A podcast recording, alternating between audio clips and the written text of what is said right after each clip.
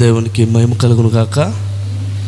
కూడి వచ్చిన మీ అందరికీ ప్రభువైన యేసుక్రీస్తు నామం పేరట శుభములు తెలియజేస్తూ ఉన్నాను. దేవుడు మీ అందరినీ దీవించును గాక. చిన్న లేఖన భాగాన్ని చదువుకున్న తర్వాత కూర్చుందాం. మనం పరిశుద్ధ గ్రంథంలో నుండి యోహాను సువార్త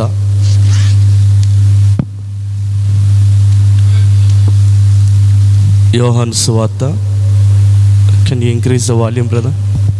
ప్రైజ్ ది లార్డ్. హల్లెలూయా. పదిహేడవ అధ్యాయము, యోహాను సువార్త పదిహేడవ అధ్యాయము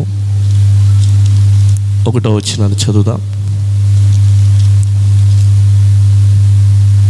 యోహాను సువార్త పదిహేడవ అధ్యాయము ఒకటో వచనాన్ని చదువుదాం.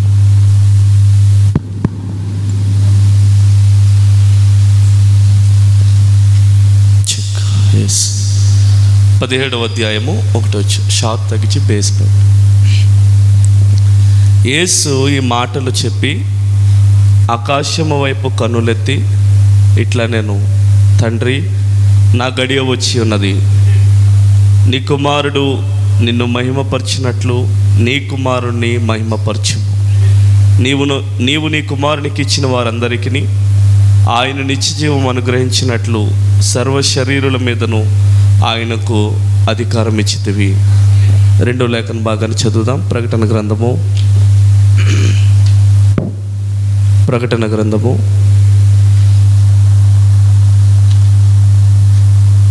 ఒకటవ అధ్యాయము మొదటి నుండి మూడు వచనాలు చదువుదాం. ప్రకటన గ్రంథము ఒకటవ అధ్యాయము మొదటి నుండి మూడు వచనాలు.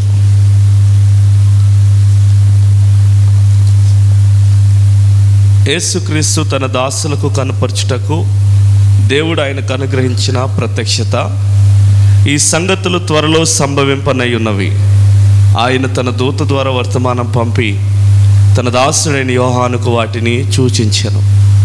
అతడు దేవుని వాక్యమును గూర్చియు యేసుక్రీస్తు సాక్ష్యమును గూర్చియు తాను చూచినంత మట్టుకు సాక్ష్యమిచ్చెను. సమయము సమీపించినది గనుక ఈ ప్రవచన వాక్యములు చదువువాడును వాటిని విని ఇందులో రాయబడిన సంగతులను గైకుని వారును ధన్యులు. తనలోంచి ప్రార్థన చేద్దాం. ఈ కాల ప్రోక్త సోదరుడు బ్రెన్హామ్ గారు చేసినటువంటి చిన్న ప్రార్థన, నేను సేమ్ ప్రార్థన చదివి అందరూ తల్ల వంచి కళ్ళు మూసుకున్నట్లయితే అదే ప్రార్థన చేయడానికి నేను ప్రేరేపించబడ్డాను కనుక నేను ఆ ప్రార్థన చేస్తూ ఉన్నాను. పరిశుద్ధుడు అయిన మా తండ్రి, ఈ యొక్క ఉదయకాలమున అబ్బా తండ్రి అని నిన్ను పిలుచుటకు మేము ఏ పాటి వారము ప్రభువా, అయినను నీకు వందనాలు చెల్లిస్తున్నాం. నీ సన్నిధికి వచ్చే మరొక అవకాశం ఇచ్చినందుకు నీకు వందనాలు ప్రభువా. నీవు మాతో సంధించే విధానమును బట్టి నీకు వందనములు ప్రభువా. నీవు నిజముగా మానవ తలంపుల కంటే గొప్పగా కార్యము చేస్తున్నందుకు వందనములు ప్రభువా. నిజముగా నీ పరిశుద్ధ నామము స్తుతించుచున్నాము. సిలువలో మాకై మరణించినందుకు నీకు వందనములు ప్రభువా. ప్రేమింపబడే వారము కాకపోయినప్పటికీ మీరు మమ్మల్ని ప్రేమించారు ప్రభువా. మధురమైన యేసు నీకు వందనములు చెల్లిస్తా ఉన్నాం. కొల కొలవలేని నీ ప్రేమను బట్టి అపా కారుచున్న రక్తము చెంతకు మేము సమీపిస్తూ ఉన్నాం. వాక్యము కొరకు ఆకలి దప్పికలు కలిగి ఉన్నాం. నీవే ఈ కూడికను నియంత్రించండి ప్రభువా. నీ ప్రశస్తమైన రక్తంతో మమ్మల్ని కడగండి ప్రభువా. నీ పరిపూర్ణత మా అందరికీ దయచేయండి ప్రభువా. వినుచున్న మాకు నీ శక్తినివ్వండి ప్రభువా. ఓ అబ్బా తండ్రి అని నిన్ను పిలుచుటకు దేవా, నీ మధురమైన వాక్యము కొరకు నీకు వందనములు ప్రభువా. నీ మధురమైన పరిశుద్ధాత్మ ఈ మాటలతో మమ్మల్ని అభిషేకించునుగాక. కృపాహస్తములకు నీకు సమర్పించుకుంటూ ప్రార్థించుచున్నాము. దేవుడు మమ్మల్ని అందరినీ దీవించునుగాక. ఆమేన్. కూర్చుందాం అందరూ.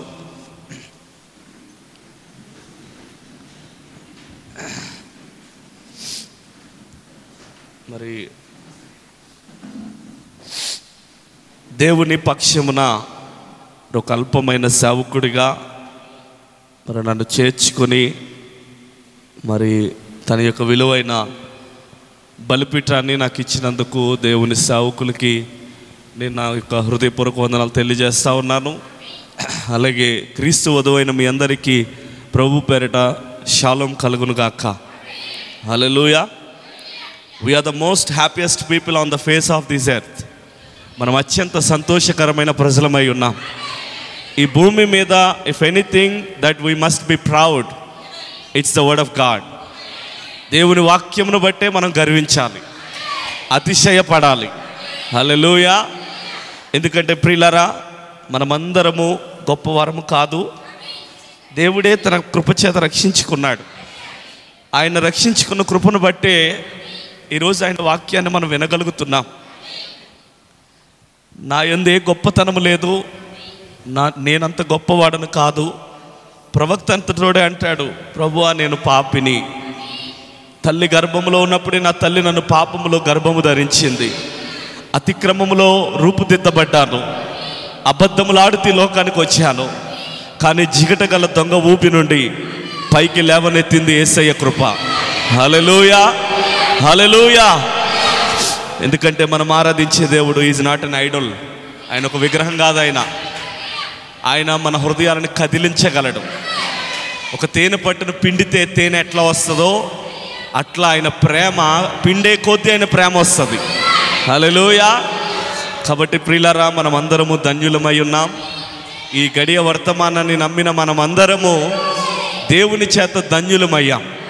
హల్లెలూయా. అంతకంటే గొప్ప సంగతి ఏంటంటే, ఈ కాలపు ప్రవక్త మనల్ని పరిశుద్ధుడైన యోహానుతో పోల్చాడు. హల్లెలూయా. ఎందుకంటే we are the John in this hour. మనమే ఈ గడియ యోహాన్ అయి ఉన్నాం. పరలోకంలో ఆత్మవశ్యమై దర్శనమును చూసిన యోహాన్ ఎవరో కాదు, నువ్వు నేనై ఉన్నాం. హల్లెలూయా. Do you know prophet said we are we have a representatives in heaven. మన తరపున పరలోకంలో ప్రతినిధులు ఉన్నారు. హల్లెలూయా. And also we have a most high priest. మనకి గొప్ప ప్రధాన యాజకుడు కూడా ఉన్నాడు. నువ్వు భూమి మీద ఏది అడుగుతావో అది పరలోకంలో ఆయన కుమ్మరిస్తాడు. హల్లెలూయా. ఎందుకంటే ప్రియులారా, మన యొక్క చదువును బట్టి కాదు, మన యొక్క జ్ఞానమును బట్టి కాదు, మన యొక్క ఆస్తిని బట్టి కాదు, మనకున్న దేన్ని బట్టి కూడా కాదు, కేవలం నీ లోపల ఉన్న చిన్న పరిశుద్ధాత్మను బట్టి. భూమిని తల్లకిందులు చేయవారు ఇక్కడ ఉన్నారా? ఇక్కడ ఉన్నారా? ప్రార్థిస్తే గొప్ప కార్యాలు చేయగలిగేవారు ఇక్కడ ఉన్నారా? ఆ రోజు బైబిల్లో ఎస్తేర్ ఉంది, మరి ఈ గడియ ఎస్తేర్ ఇక్కడ ఉందా? హల్లెలూయా. అయితే రూతు ఉన్నట్లయితే బోయాజ్ కూడా ఉంటాడు కదా మరి. హల్లెలూయా. బోయాజ్ ఎవరో కాదు, ఈ గడియ వర్తమానమే. ఈ గడియ వర్తమానమే బోయాజ్ అయి ఉన్నాడు. నీ ఇంటిని గురించి నీకు బెంగ కలుగుతుందా? నిజంగా నీ ఇంటికి వెళ్ళిపోవాలని ఉందా నీకు? హల్లెలూయా. హస్త మానవ హస్తకృత్యములతో చేయబడలేని ఒక నివాసం నీకుంది. అది మనుషుల చేత కట్టబడేది కాదు. దాన్ని కట్టువాడు శిల్పి దేవుడైన యెహోవా. ఆ పరిశుద్ధ పట్టణము కొరకే కదా అబ్రహాం ఎదురు చూశాడు. హల్లెలూయా. ఈరోజు మక్పేలా ఎక్కడుంది? ఈ భూమి ఒక మక్పేలా, కానీ దీన్ని బద్దలు కొట్టగలిగిన దేవుని కృపందా? హల్లెలూయా. ఎందుకో తెలుసా, ఈరోజు మనమందరము ఒక నిరీక్షణతో ఎదురు చూస్తున్నాం, ఒక ఆశతో ఎదురు చూస్తున్నాం, ఈ భూమిని విడిచిపెట్టి వెళ్ళిపోవాలని. There is no force on this earth that can stop your rapture. నీ ఎత్తబాటును ఆపగలిగిన ఏ శక్తి లేదు ఇక్కడ. నీ ఎత్తబాటును అడ్డుకోగలిగింది ఏది లేదు ఇక్కడ. ఇంకో విషయం చెప్పనా, ఇప్పుడు భూమి మీద మూడు శక్తులు ఉన్నాయి. మత శక్తి, రాజకీయ శక్తి, దయ్యపు శక్తి.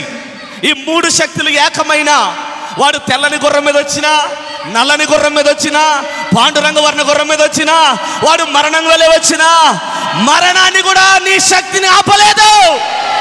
హల్లెలూయా. ఎందుకో తెలుసా, నిన్ను సృష్టించిన వాడే నీకు భర్త అయి ఉన్నాడు. అసలు భార్యను తీసుకెళ్తానికి భర్త వస్తే భార్యను తీసుకెళ్ళకోకుండా అడ్డుకోగలిగేవాడు ఎవడన్నా ఉంటాడా? హల్లెలూయా. ఇప్పుడు నా భార్య నా ఇంటి దగ్గర ఉంది, నేను నా భార్య దగ్గరికి వెళ్ళిపోవాలి, నన్ను వెళ్ళకోకుండా ఎవడైనా ఆపగలడా? మరి ప్రభు అయిన యేసుక్రీస్తు నువ్వు భార్యవే కదా, మరి నిన్ను తీసుకెళ్ళడానికి ఆయన వచ్చినప్పుడు ఆయన అడ్డుకోగలిగేవాడు ఎవడున్నాడు ఇక్కడ? హల్లెలూయా. నీకు వెయ్యి సంవత్సరాల హనీమూన్ ఉంది. హల్లెలూయా. డూ యు నో బహుశా నీ భౌతికమైన భర్త నిన్ను పెళ్లి చేసుకున్న తర్వాత నిన్ను హనీమూన్కి తీసుకెళ్ళలేదని బాధపడుతున్నావేమో. ఈ భర్త ఒక రోజో రెండు రోజులో మా అయితే మాల్దీవ్సో లేకపోతే ఏ రష్యానో అమెరికాను తీసుకెళ్తాడు. నీకు అక్కడ అమెరికా కాదు, ఆస్ట్రేలియా కాదు, గొర్రె పిల్లయ్యే వెలుగై ఉంటాడు అక్కడ. హల్లెలూయా. ఆయన మాట వలన అద్భుతాలు జరుగుతాయి అక్కడ, ఆయన చూపుల దయ్యాలు పారిపోతాయి అక్కడ. అది దేవుని రాజ్యం. అది దిస్ ఈజ్ యువర్ కింగ్డమ్. ఇది నీ రాజ్యం. ఇది ఇది సాతాను వశంలో ఉంది. కానీ ఒక కొద్ది కాలంలోనే, అతి తక్కువ సమయంలోనే ఈ భూమి అంతటిని నువ్వు పరిపాలన చేయబోతున్నావు. హల్లెలూయా. మీరు ఎంత గొప్పవారో తెలుసా అండి. మీరు దేవదూతలకే తీర్పు తీరుస్తారు. మీరు అనుకుంటున్నారు నేను పేదవాడిని, పేదోని, నేను దిక్కుమాలోని, దరిద్రుని అనుకుంటున్నావు. క్రీస్తులో ఒకసారి నీ స్థానం ఏంటో నీకు తెలిస్తే, క్రీస్తులో నీ స్థానం ఏంటో నీకు అర్థమైతే, if you have a revelation of your position, నీ స్థానం గుర్చిన ప్రత్యక్షత నీకుంటే నువ్వు అసలు ఈ భూమి మీద దేన్ని పట్టించుకోవు. రెండు వేల పదకొండో సంవత్సరంలో హాస్పిటల్కి వెళ్ళాను నేను. రెండు వేల పదకొండో సంవత్సరంలో ఇది రెండు వేల ఇరవై రెండు. ఈ రోజు వరకు నా ఒంటి మీద ఒక్క సెలైన్ పెట్టలేదు. అర్థమవుతుందా? రెండు వేల పదకొండులో వెళ్ళాను హాస్పిటల్కి. రెండు వేల ఇరవై రెండు ఇది. ఇప్పటికీ నా ఒంటి మీద ఒక్క సెలైన్ కూడా పెట్టలేదు, ఒక్క టాబ్లెట్ కూడా వేసుకోను నేను. ఎందుకో తెలుసా? అది నాకున్న ప్రత్యక్షత. ఆయన పొందిన దెబ్బల వలన నేను సంపూర్ణంగా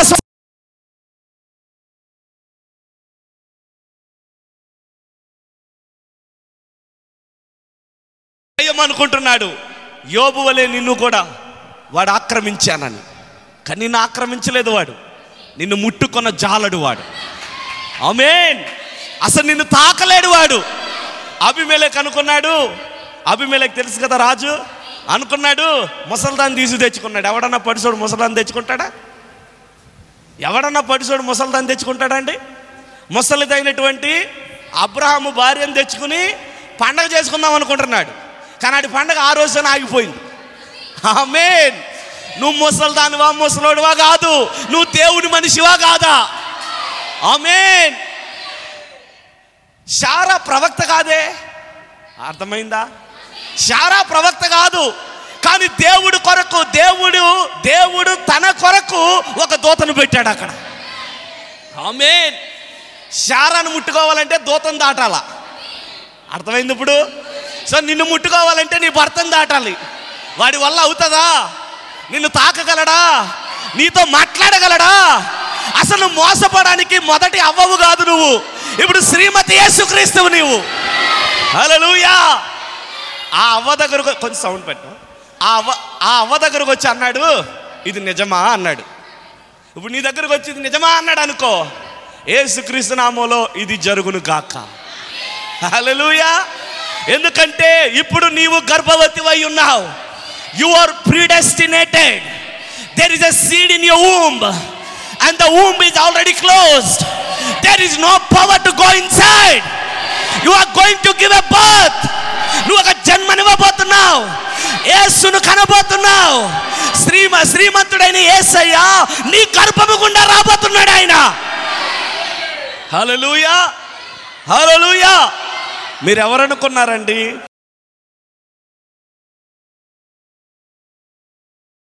ఆ పిలిచిన స్వరము మెల్లని స్వరము. అది సబీనా క్యాన్యాన్లో ప్రవక్తతో మాట్లాడింది. అది మౌంట్ మీద, ఆ పర్వతము పైన ప్రవక్తను ఆకర్షించింది. అది ఇప్పుడు అదే స్వరము వధువు అయినటువంటి నీలోకి వచ్చింది. అది ఇప్పుడు నీలోకి వచ్చినప్పుడు నీవు కొన్ని గుణలక్షణాలు కలిగి ఉండాలి ఈరోజు. హల్లెలూయా.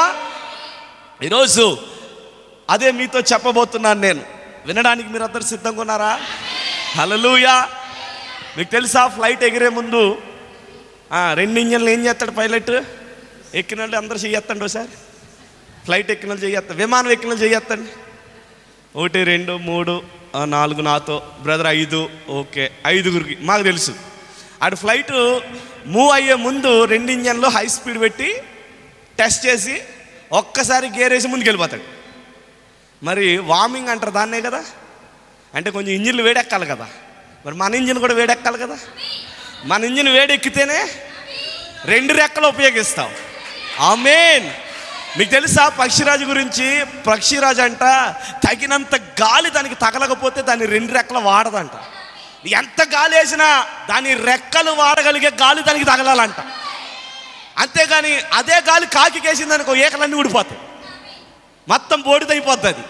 కానీ దానికి తగ్గ వేడి, దానికి తగ్గ గాలి తగిలితే అప్పుడు దాని రెండు రెక్కలు తెరుస్తుందంట అది. మరి అంతవరకు ఏం చేస్తున్నా గాలిని తట్టుకుంటుందా? తట్టుకుంటుంది. పెంతెకొస్తులో మనం తట్టుకోలేదా? వన్నెస్లో తట్టుకోలేదా? బాప్టిస్ట్లో తట్టుకోలేదా? లూథరన్లో తట్టుకోలేదా? Father and brother and mother and అందులో తట్టుకోలేదా? అన్నీ తట్టుకున్నాం, కానీ ఆ వేడి సరిపోవట్లేదు. ఆమేన్. ఇప్పుడు సరైన వేడి వచ్చింది. ఇప్పుడు ఎగురుచున్న పక్షిరాజుకి ఒక రెక్కలు చాపే గాలి వచ్చింది ఇప్పుడు. హల్లెలూయా, హల్లెలూయా. అందుకే ప్రవక్త అంటాడు, there is a first warning, మొదట హెచ్చరిక, అండ్ దెన్ ద జడ్జిమెంట్, తర్వాత తీర్పు.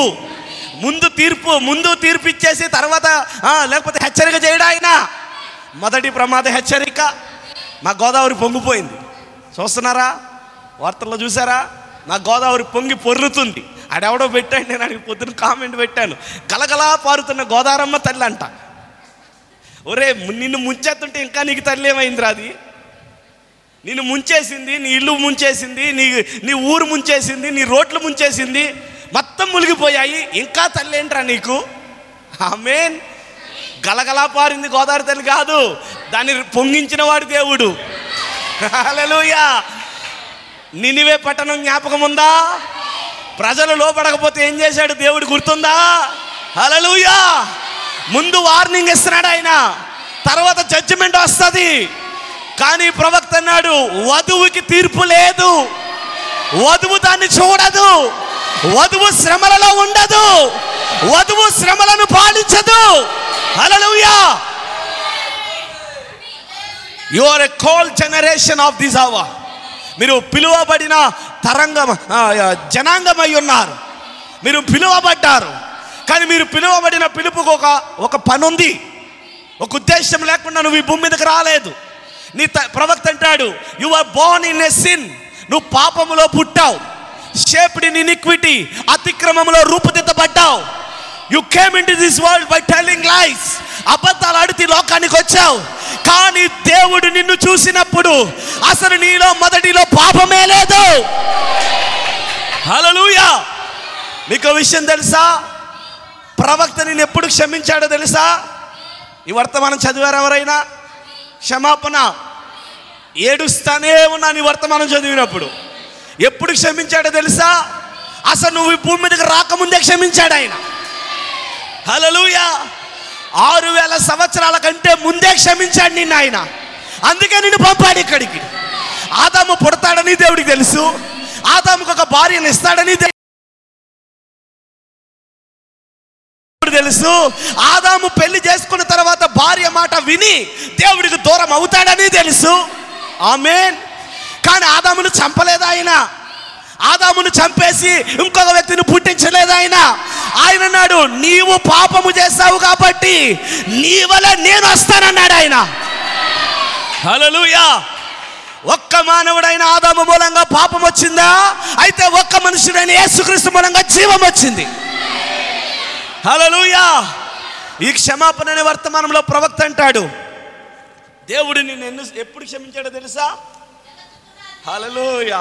అది అది రెవల్యూషన్ అంటే.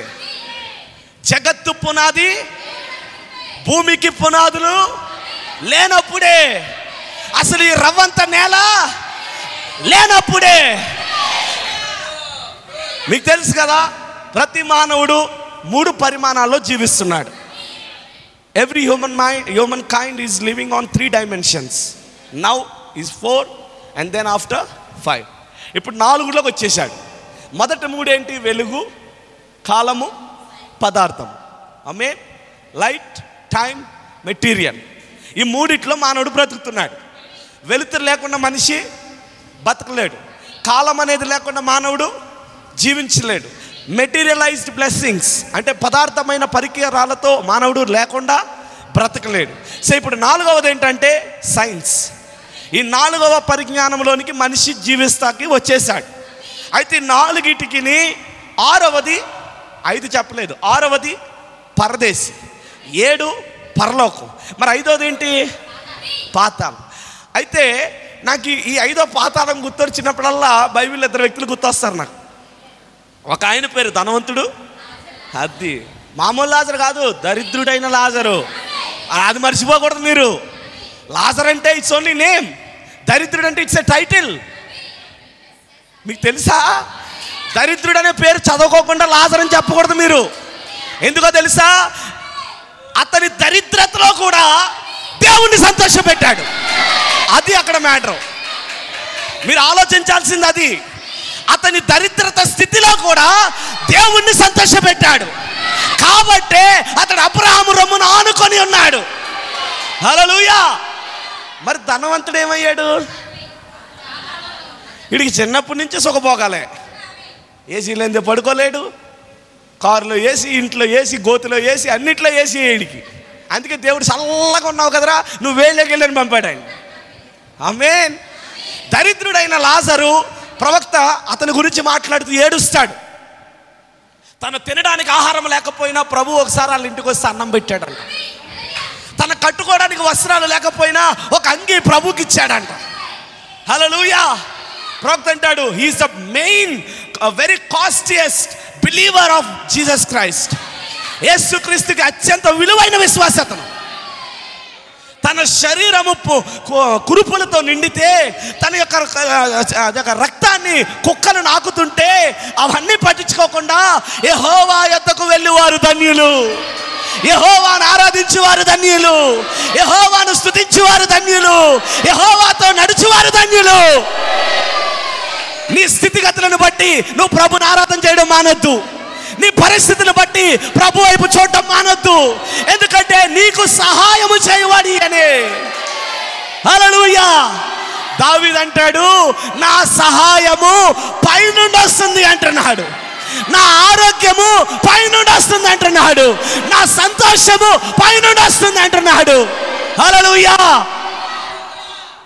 భూమి మీద నీ తల్లిదండ్రులు, నీ కుటుంబము నిన్ను మోసం చేయొచ్చు, నిన్ను అన్యాయం చేయొచ్చు, కానీ నీకు అన్యాయం చేయని వాడు ఒక ఆయన ఉన్నాడు. హల్లెలూయా. యెహోవా యందు యెహోవాను ఆశ్రయించిన వారిని ఆయన ఎన్నడూ సిగ్గుపడనివ్వరాయన.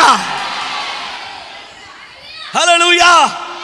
ఈరోజు అంత్యకాల వర్తమానంలో జరుగుతున్న విషయాలు ఏంటో తెలుసా? అంత్యకాల వర్తమాన సంఘాల్లో అంత్యకాల వర్తమానాన్ని అడ్డు పెట్టుకుని they are they are feeling shame to identify with this man of God.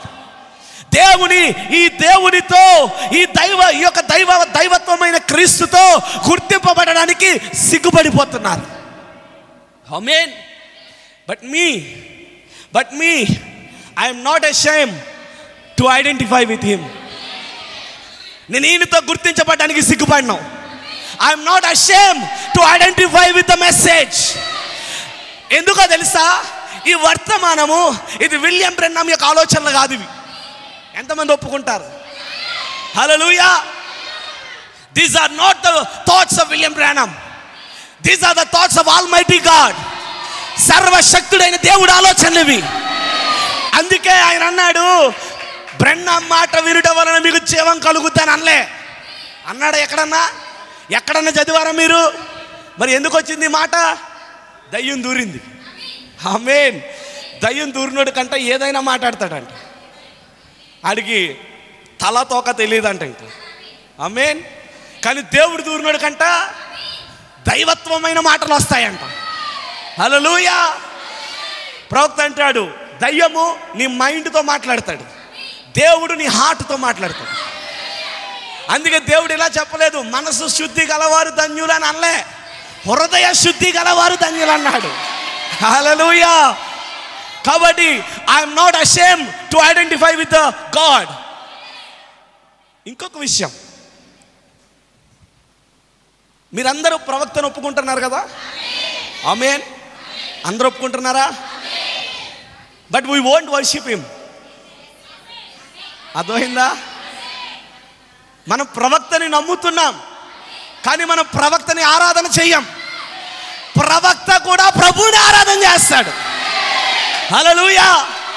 ఎందుకంటే ప్రవక్త కూడా మనలాంటి వాడే, పాపంలో పుట్టాడు, దేవుని చేత రక్షించబడ్డాడు, కృప ద్వారా రక్షించబడిన మనం అందరము ఒక్కడే దేవుడైన యేసుక్రీస్తుని ఆరాధన చేస్తాం. హల్లెలూయా. ఎందుకంటే ఈయన ఏడవ ముద్రై ఉన్నాడు. ఈయన ఈ కాలపు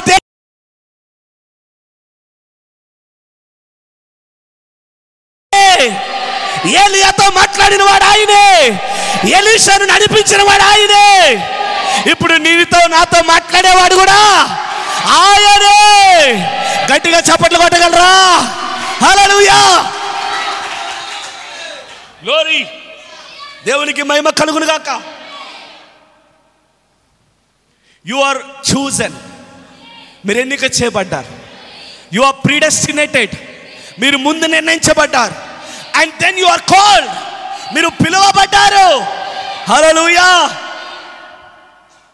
You are justified. మీరు నీతిమంతులు. You are sanctified. మీరు శుద్ధీకరణ చేయబడ్డారు. Now what are you waiting for? దేని కొరకు ఎదురు చూస్తున్నారు? ప్రభువు అయిన యేసుక్రీస్తు నామములో బాప్తిస్మము పొందిన మీరందరూ పరిశుద్ధాత్మనే వరమును పొందుదురు గాక.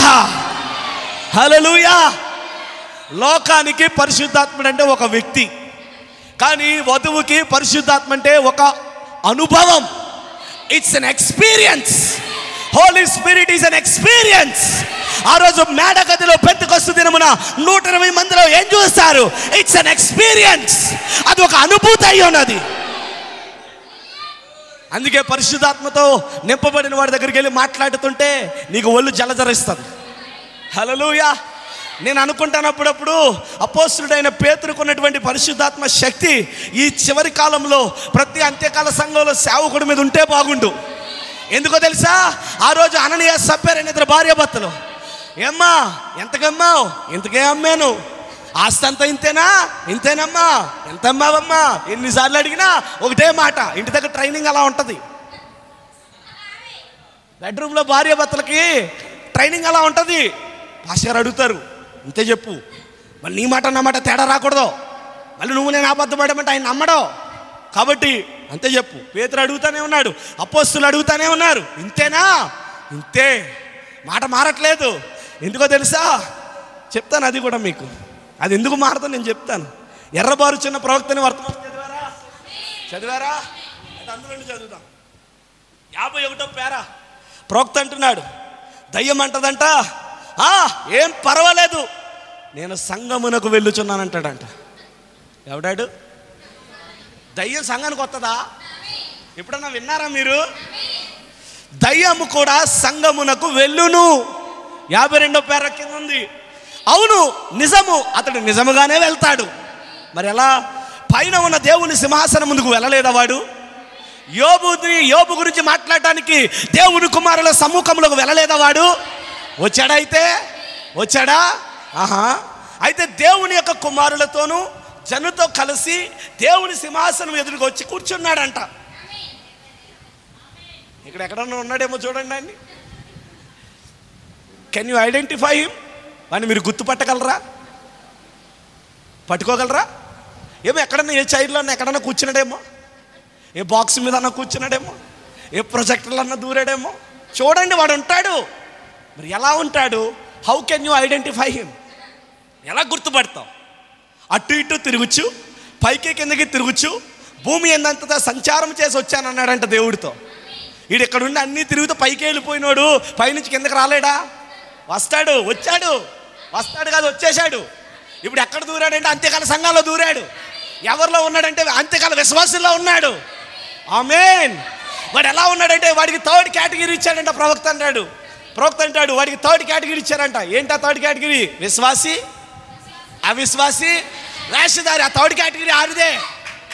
ఆ కేటగిరీకి వెళ్ళకండి. మీరు ఉంటే చల్లగా ఉండండి, లేదా వెచ్చగా ఉండండి, నులువెచ్చనిగా ఉండద్దు.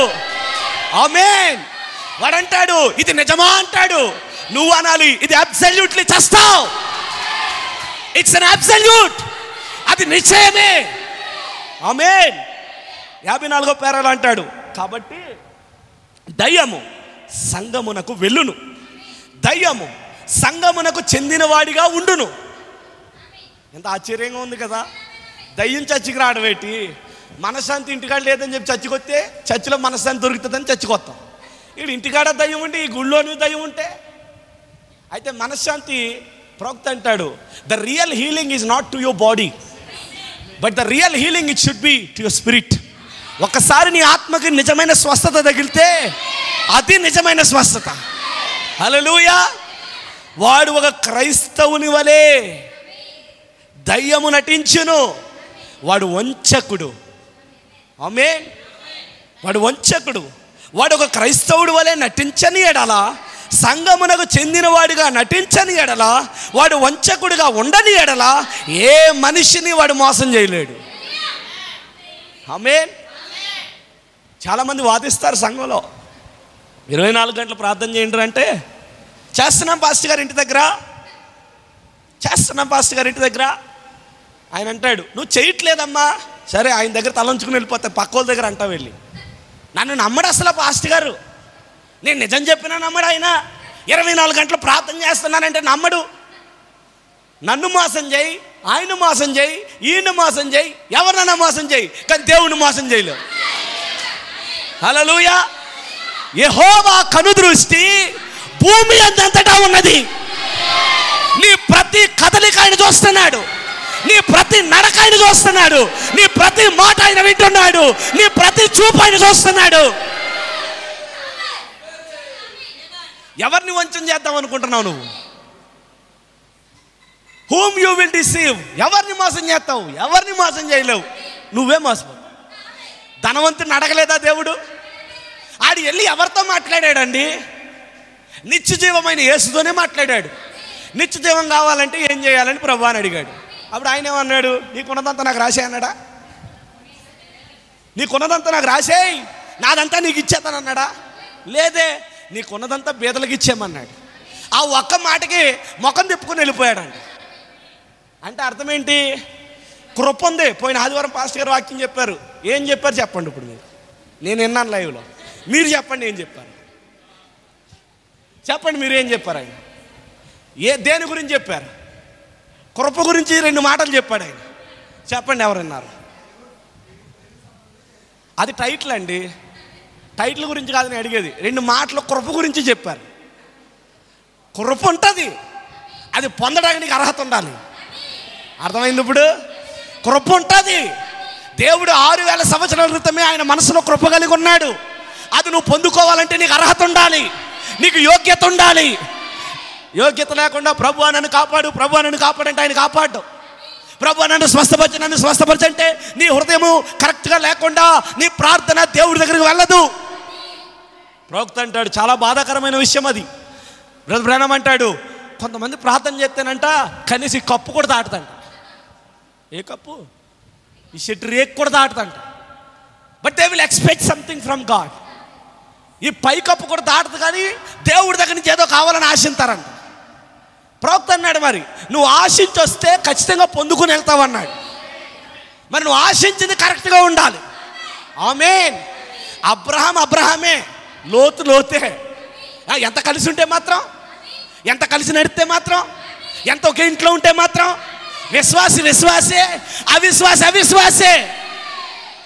గోధుమ గోధుమే, గురుగు గురుగే.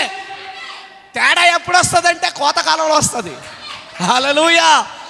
కోతకాలం వచ్చినప్పుడు ప్రభు కొడవలు తీసుకుని వస్తాడు, గోధుమలన్నీ కోస్తాడు, ఆయన తొట్లు వేసుకుంటాడు. అయ్యా నేను ఇరవై నాలుగు గంటలు ప్రార్థన చేశానయ్యా అని అన్నాడు కదా ధనవంతుడు. ఏమన్నాడు? చిన్ననాటి నుండి సండే స్కూల్కి వెళ్ళాను, ఆజ్ఞలన్నీ పాటించాను, అన్నీ చేశాను, మరి ఇప్పుడు ఏం చేయమంటావు ప్రభువా? నీకున్నదంతా బీదలకు ఇచ్చే అన్నాడు. చిన్నప్పటి నుంచి చెప్పిన కౌర్లని దేవుడి దగ్గర పనికొచ్చాయా? నేను బిఏ ఎల్ఎల్బి చదివాను, నేను బీటెక్ ఎంటెక్ చేశానంటే దేవుడు అంటాడు, ఎవడరా నువ్వు, ఎక్కడి నుండి వచ్చావరా నువ్వు అని అడుగుతాడు. ఆమేన్. దేవుడికి కావాల్సింది నీ ఎడ్యుకేషన్ కాదు, దేవుడికి కావాల్సింది నీ నాలెడ్జ్ కాదు, దేవుడికి కావాల్సింది నీ నీ స్టెబిలిటీ కాదు, నీ ఎలిజిబిలిటీస్ కాదు. మరేం కావాలి? నీ ఆత్మ కావాలి. అందుకే బైబిల్ అంటుంది ఒక మాట, మీరు ఆత్మయందు తీవ్రత కలిగి ఉండండి. నీ శరీరంలో ఒక అవయవం నేను ఎంత బాధ పెడితే, ఫర్ ఎగ్జాంపుల్ ఈ గోరు ఉంది కదా, దీన్ని ఇలా లాగావనుకో, నీకు ఒళ్ళంతా నొప్పి వచ్చేది. అవునా? మరి నువ్వేమై ఉన్నావు? నువ్వు క్రీస్తు శరీరంలో ఏమై ఉన్నావు? అవయవమై ఉన్నావా? మరి నీవు కరెక్ట్గా లేకపోతే దేవుడి శరీరం అంతటికీ బాధే కదా. అంటే దేవుడిని దొక్కబెట్టి నువ్వు ఆనందం ఏం పొందుకుంటావు? దేవుడిని ఏడిపించి నువ్వేం సంతోషం పొందుకుంటావు? ఆమేన్. కానీ ఒక విషయం గుర్తుపెట్టుకోండి, దేవుడు నువ్వెన్ని చేసినా నిన్ను క్షమిస్తూనే ఉన్నాడు. ఆయన నువ్వు అబద్ధాలు మాట్లాడుతున్నావు, మోసాలు చేస్తున్నావు, భర్తకు తెలియకుండా భార్య, భార్యకు తెలియకోకుండా భర్త, తల్లిదండ్రులు తెలియకోకుండా పిల్లలు, పిల్లలకు తెలియకోకుండా తల్లిదండ్రులు, ఎన్ని పిచ్చి వేషాలు వేస్తున్నా, ఎన్ని మోసాలు చేస్తున్నా, ఎన్ని అబద్ధాలు ఆడుతున్నా, ఎంత అక్రమంలో జీవిస్తున్నా, దేవుడు అంటున్నాడు నా కృప నీకు చాలును. అయితే పౌలు ఒక మాట అంటాడు, కృప విస్తారంగా ఉందని చెప్పి పాపాలు చేసుకుంటూ వెళ్ళిపోదామా అన్నాడు. అన్నాడా? అన్నాడా? ఆ కృప ఉందలే అంటే ఎవడో దొంగడు ఉన్నాడండి మా సైడ్, మా రాజమండ్రి సైడ్ ఎవడో, ఆడికి ఒక క్రిమినల్ లాయరు ఫ్రెండ్ అంట. ఎవరు? క్రిమినల్ లాయరు ఫ్రెండ్ అంట. ఆడికి ఆయన జడ్జి గారితోనే స్నేహం కలిగి ఉంటాడంట. ఈడంట లాయర్ గారు ఉన్నారని చెప్పి రాత్రులు షెడ్లు పగలగొట్టడం మొదలెట్టాడు. ఏ షెడ్లు? గోల్డ్ షాపులు, బంగారపు షాపులు షెడ్లు అంటే దాన్ని ఏమంటారు? షెల్టర్స్ లేపేస్తున్నాడంట పైకి. ఓ రోజు దొరికాడంట. దొరికితే సిఐ గారికి దొరికాడంట. ఎస్ఐ గారికి కూడా కాదు, సిఐ గారికి దొరికితే పెట్రోలింగ్లో అన్నాడంట, సిఐ గారు పలానా లాయర్గా తెలుసా, మా అంకుల్ ఆయన. అంకులా? ఏదో అంకులు ఉన్నాడని చెప్పి నువ్వు ఇంకా చేస్తా కూర్చుంటావా? ఆయన ఉన్నాడంట. ఫోన్ చేస్తే ఆడెవడో నాకు తెలియదండి. సరెంట్ అయినా దెబ్బ కొడతారా అలాంటి వాళ్ళు? మనుషులను నమ్ముకున్నట కంటే యెహోవాను ఆశ్రయించటం మేలు. దయ్యమంటది నువ్వు వ్యభిచారివని, దయ్యమంటది నువ్వు అబద్ధికుడు అని, దయ్యమంటది నువ్వు మోసగాడివని. కానీ దేవుడు అంటాడు నువ్వు నా భార్య అంటాడు. హల్లెలూయా. అసలు ఆయన ఆయన వచ్చి ప్రవక్త అంటాడు, అది నేను చదువుతానే మెసేజ్లో చెప్తాడు. క్వశ్చన్ అండ్ ఆన్సర్స్ అనే వర్తమానంలో యాభై నాలుగో సంవత్సరంలో ప్రవక్త నూట నాలుగో పేరాలు అంటున్నాడు, క్రైస్ట్ కమ్స్ త్రీ టైమ్స్. క్రీస్తు మూడు సార్లు వస్తాడు కదా. The first time he came to redeem his church. ఆయన సంఘాన్ని విమోచించడానికి వచ్చాడు. Is that right? The second time he comes to receive his church. ఆమేన్. The third time he comes with his church. శోషంలో ఒక మాట ఉంటుంది, by the people, of the people, for the, అలా ఉంది ఇది. First time redeem, second time receiving, third time with his church లేదా bride. అంటే మూడు సార్లు ప్రభు వచ్చేది ఎందుకంటే నిన్ను ఏదో విధంగా పోగొట్టుకోకుండా కాపాడుకోవడానికే. మొదటిసారి నువ్వు తప్పు చేసావని దయ్యం నీకు చెప్పినప్పుడు దేవుడు వచ్చి ఏం చేశాడు? రక్తం కార్చాడు. సరే రక్తం కార్చినా సరే నీ నీ పాపాలు చేస్తానే ఉన్నావు, తప్పులు ఆడుతానే ఉన్నావు, మోసాలు చేస్తానే ఉన్నావు, పాపంలోనే జీవిస్తున్నావు. అయినా దేవుడు అన్నాడు ఒక్కసారి చెల్లించిన వెల సరిపోద్ది. ఆమేన్. బ్రదర్ బ్రానమ్ అంటాడు, ఆయన ఒకసారి రెండు వేల సంవత్సరాల క్రితం కార్చిన రక్తము సరిపోద్ది నీవు నిత్యత్వంలో ప్రవేశించే వరకు.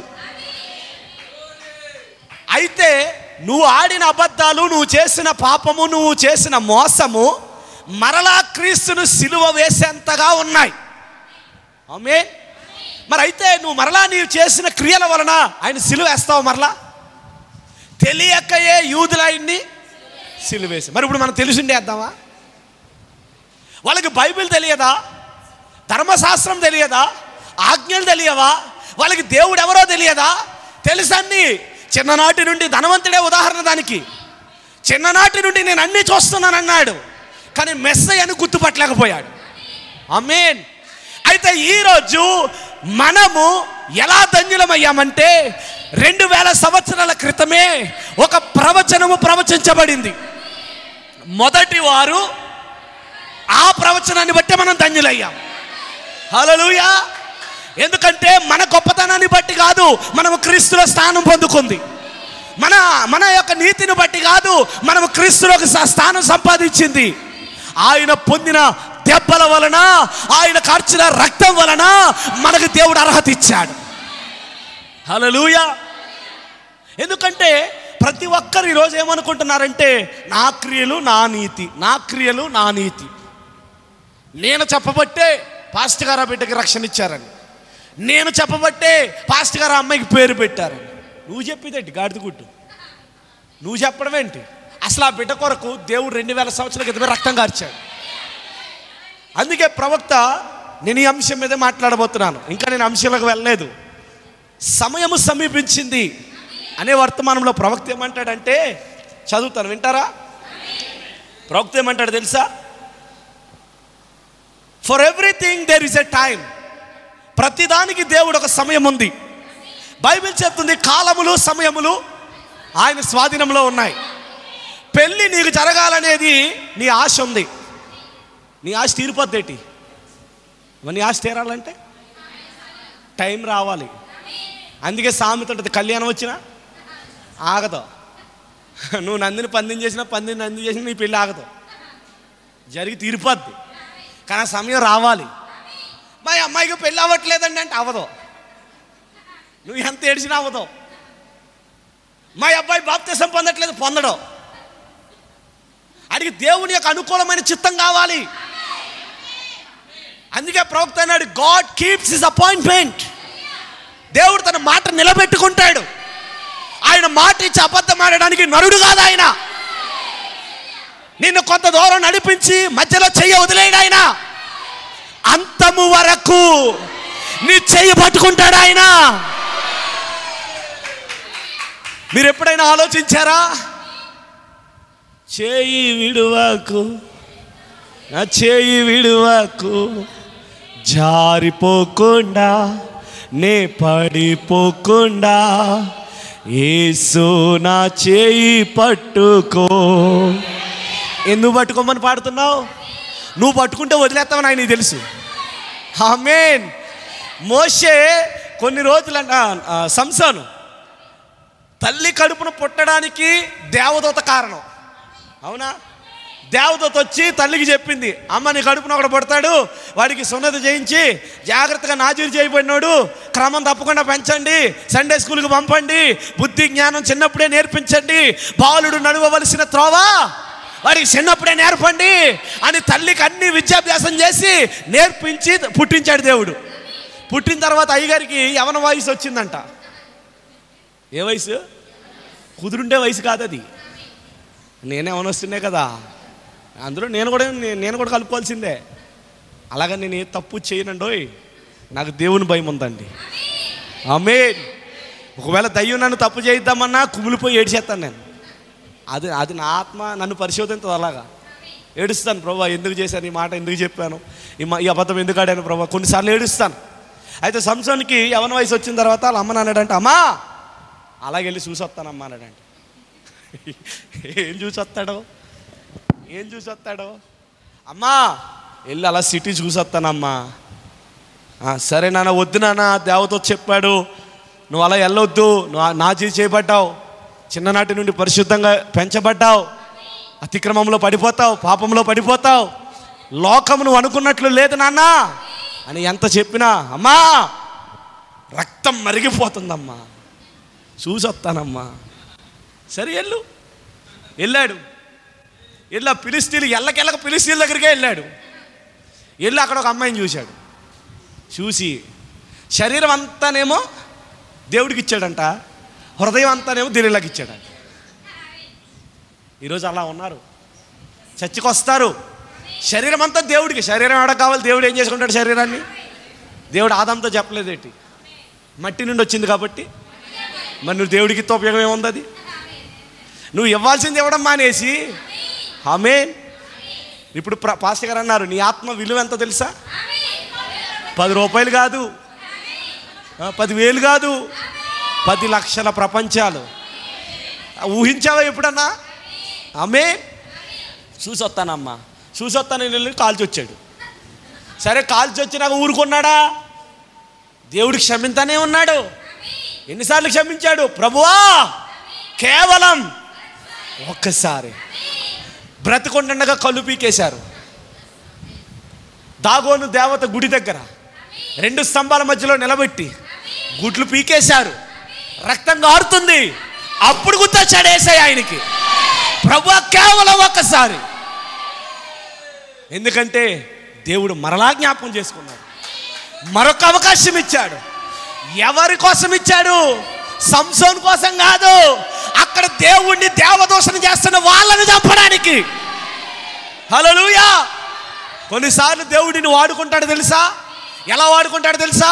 అన్య జనుల మధ్యలో ఆయన నామము దూషించబడతా ఉన్నప్పుడు నిన్ను నిలబెడతాడు ఆయన. ఒక ఎజ్రా వలె నిలబెడతాడు, ఒక నెహెమ్యా వలె నిలబెడతాడు, ఒక యోబు వలె నిలబెడతాడు ఆయన.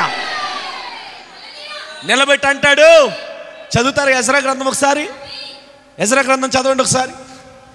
ఎజ్రా ఏమని ప్రార్థన చేశాడో అలాంటి వాళ్ళు కావాలి ఈరోజు. ఆమెనంటారా? ఎజ్రా గ్రంథము, కొన్నిసార్లు లేఖనం కూడా దొరకదండి బాబు మాకు, అదో బాధ.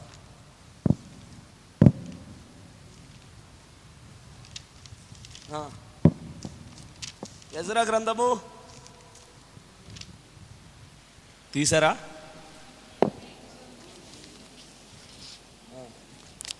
మూడు వందల క్షమించండి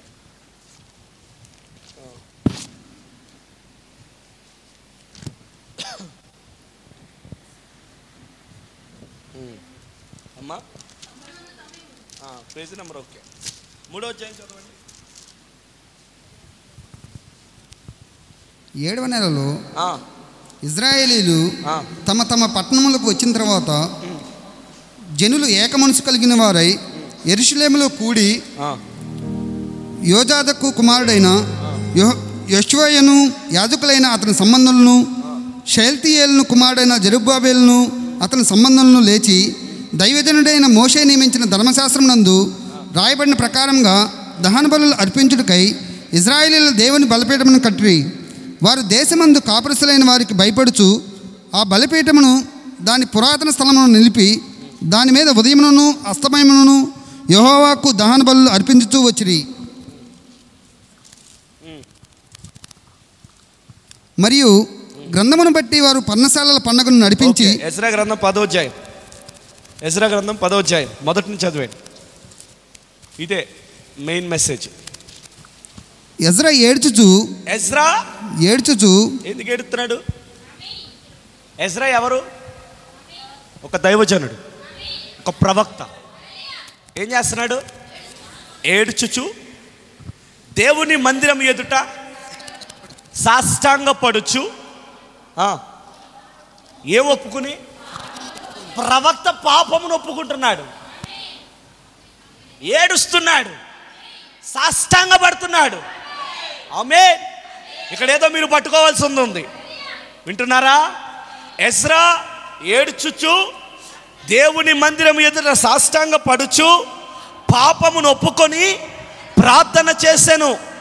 ఇశ్రాయేలీలలో పురుషులు, స్త్రీలు, చిన్నవారు మిక్కిలి గొప్ప జన సమూహముగా అతని యొద్దకు కూడివచ్చి బహుగా ఏడవగా ఎలాము కుమారులలో ఒకడకు యెహూయేలు కుమారుడైన షెకన్య ఎజ్రాతో ఇట్లనెను, మేము దేశమందుండు అన్యజనులలోని స్త్రీలను పెళ్లి చేసుకుని మా దేవుని దృష్టికి.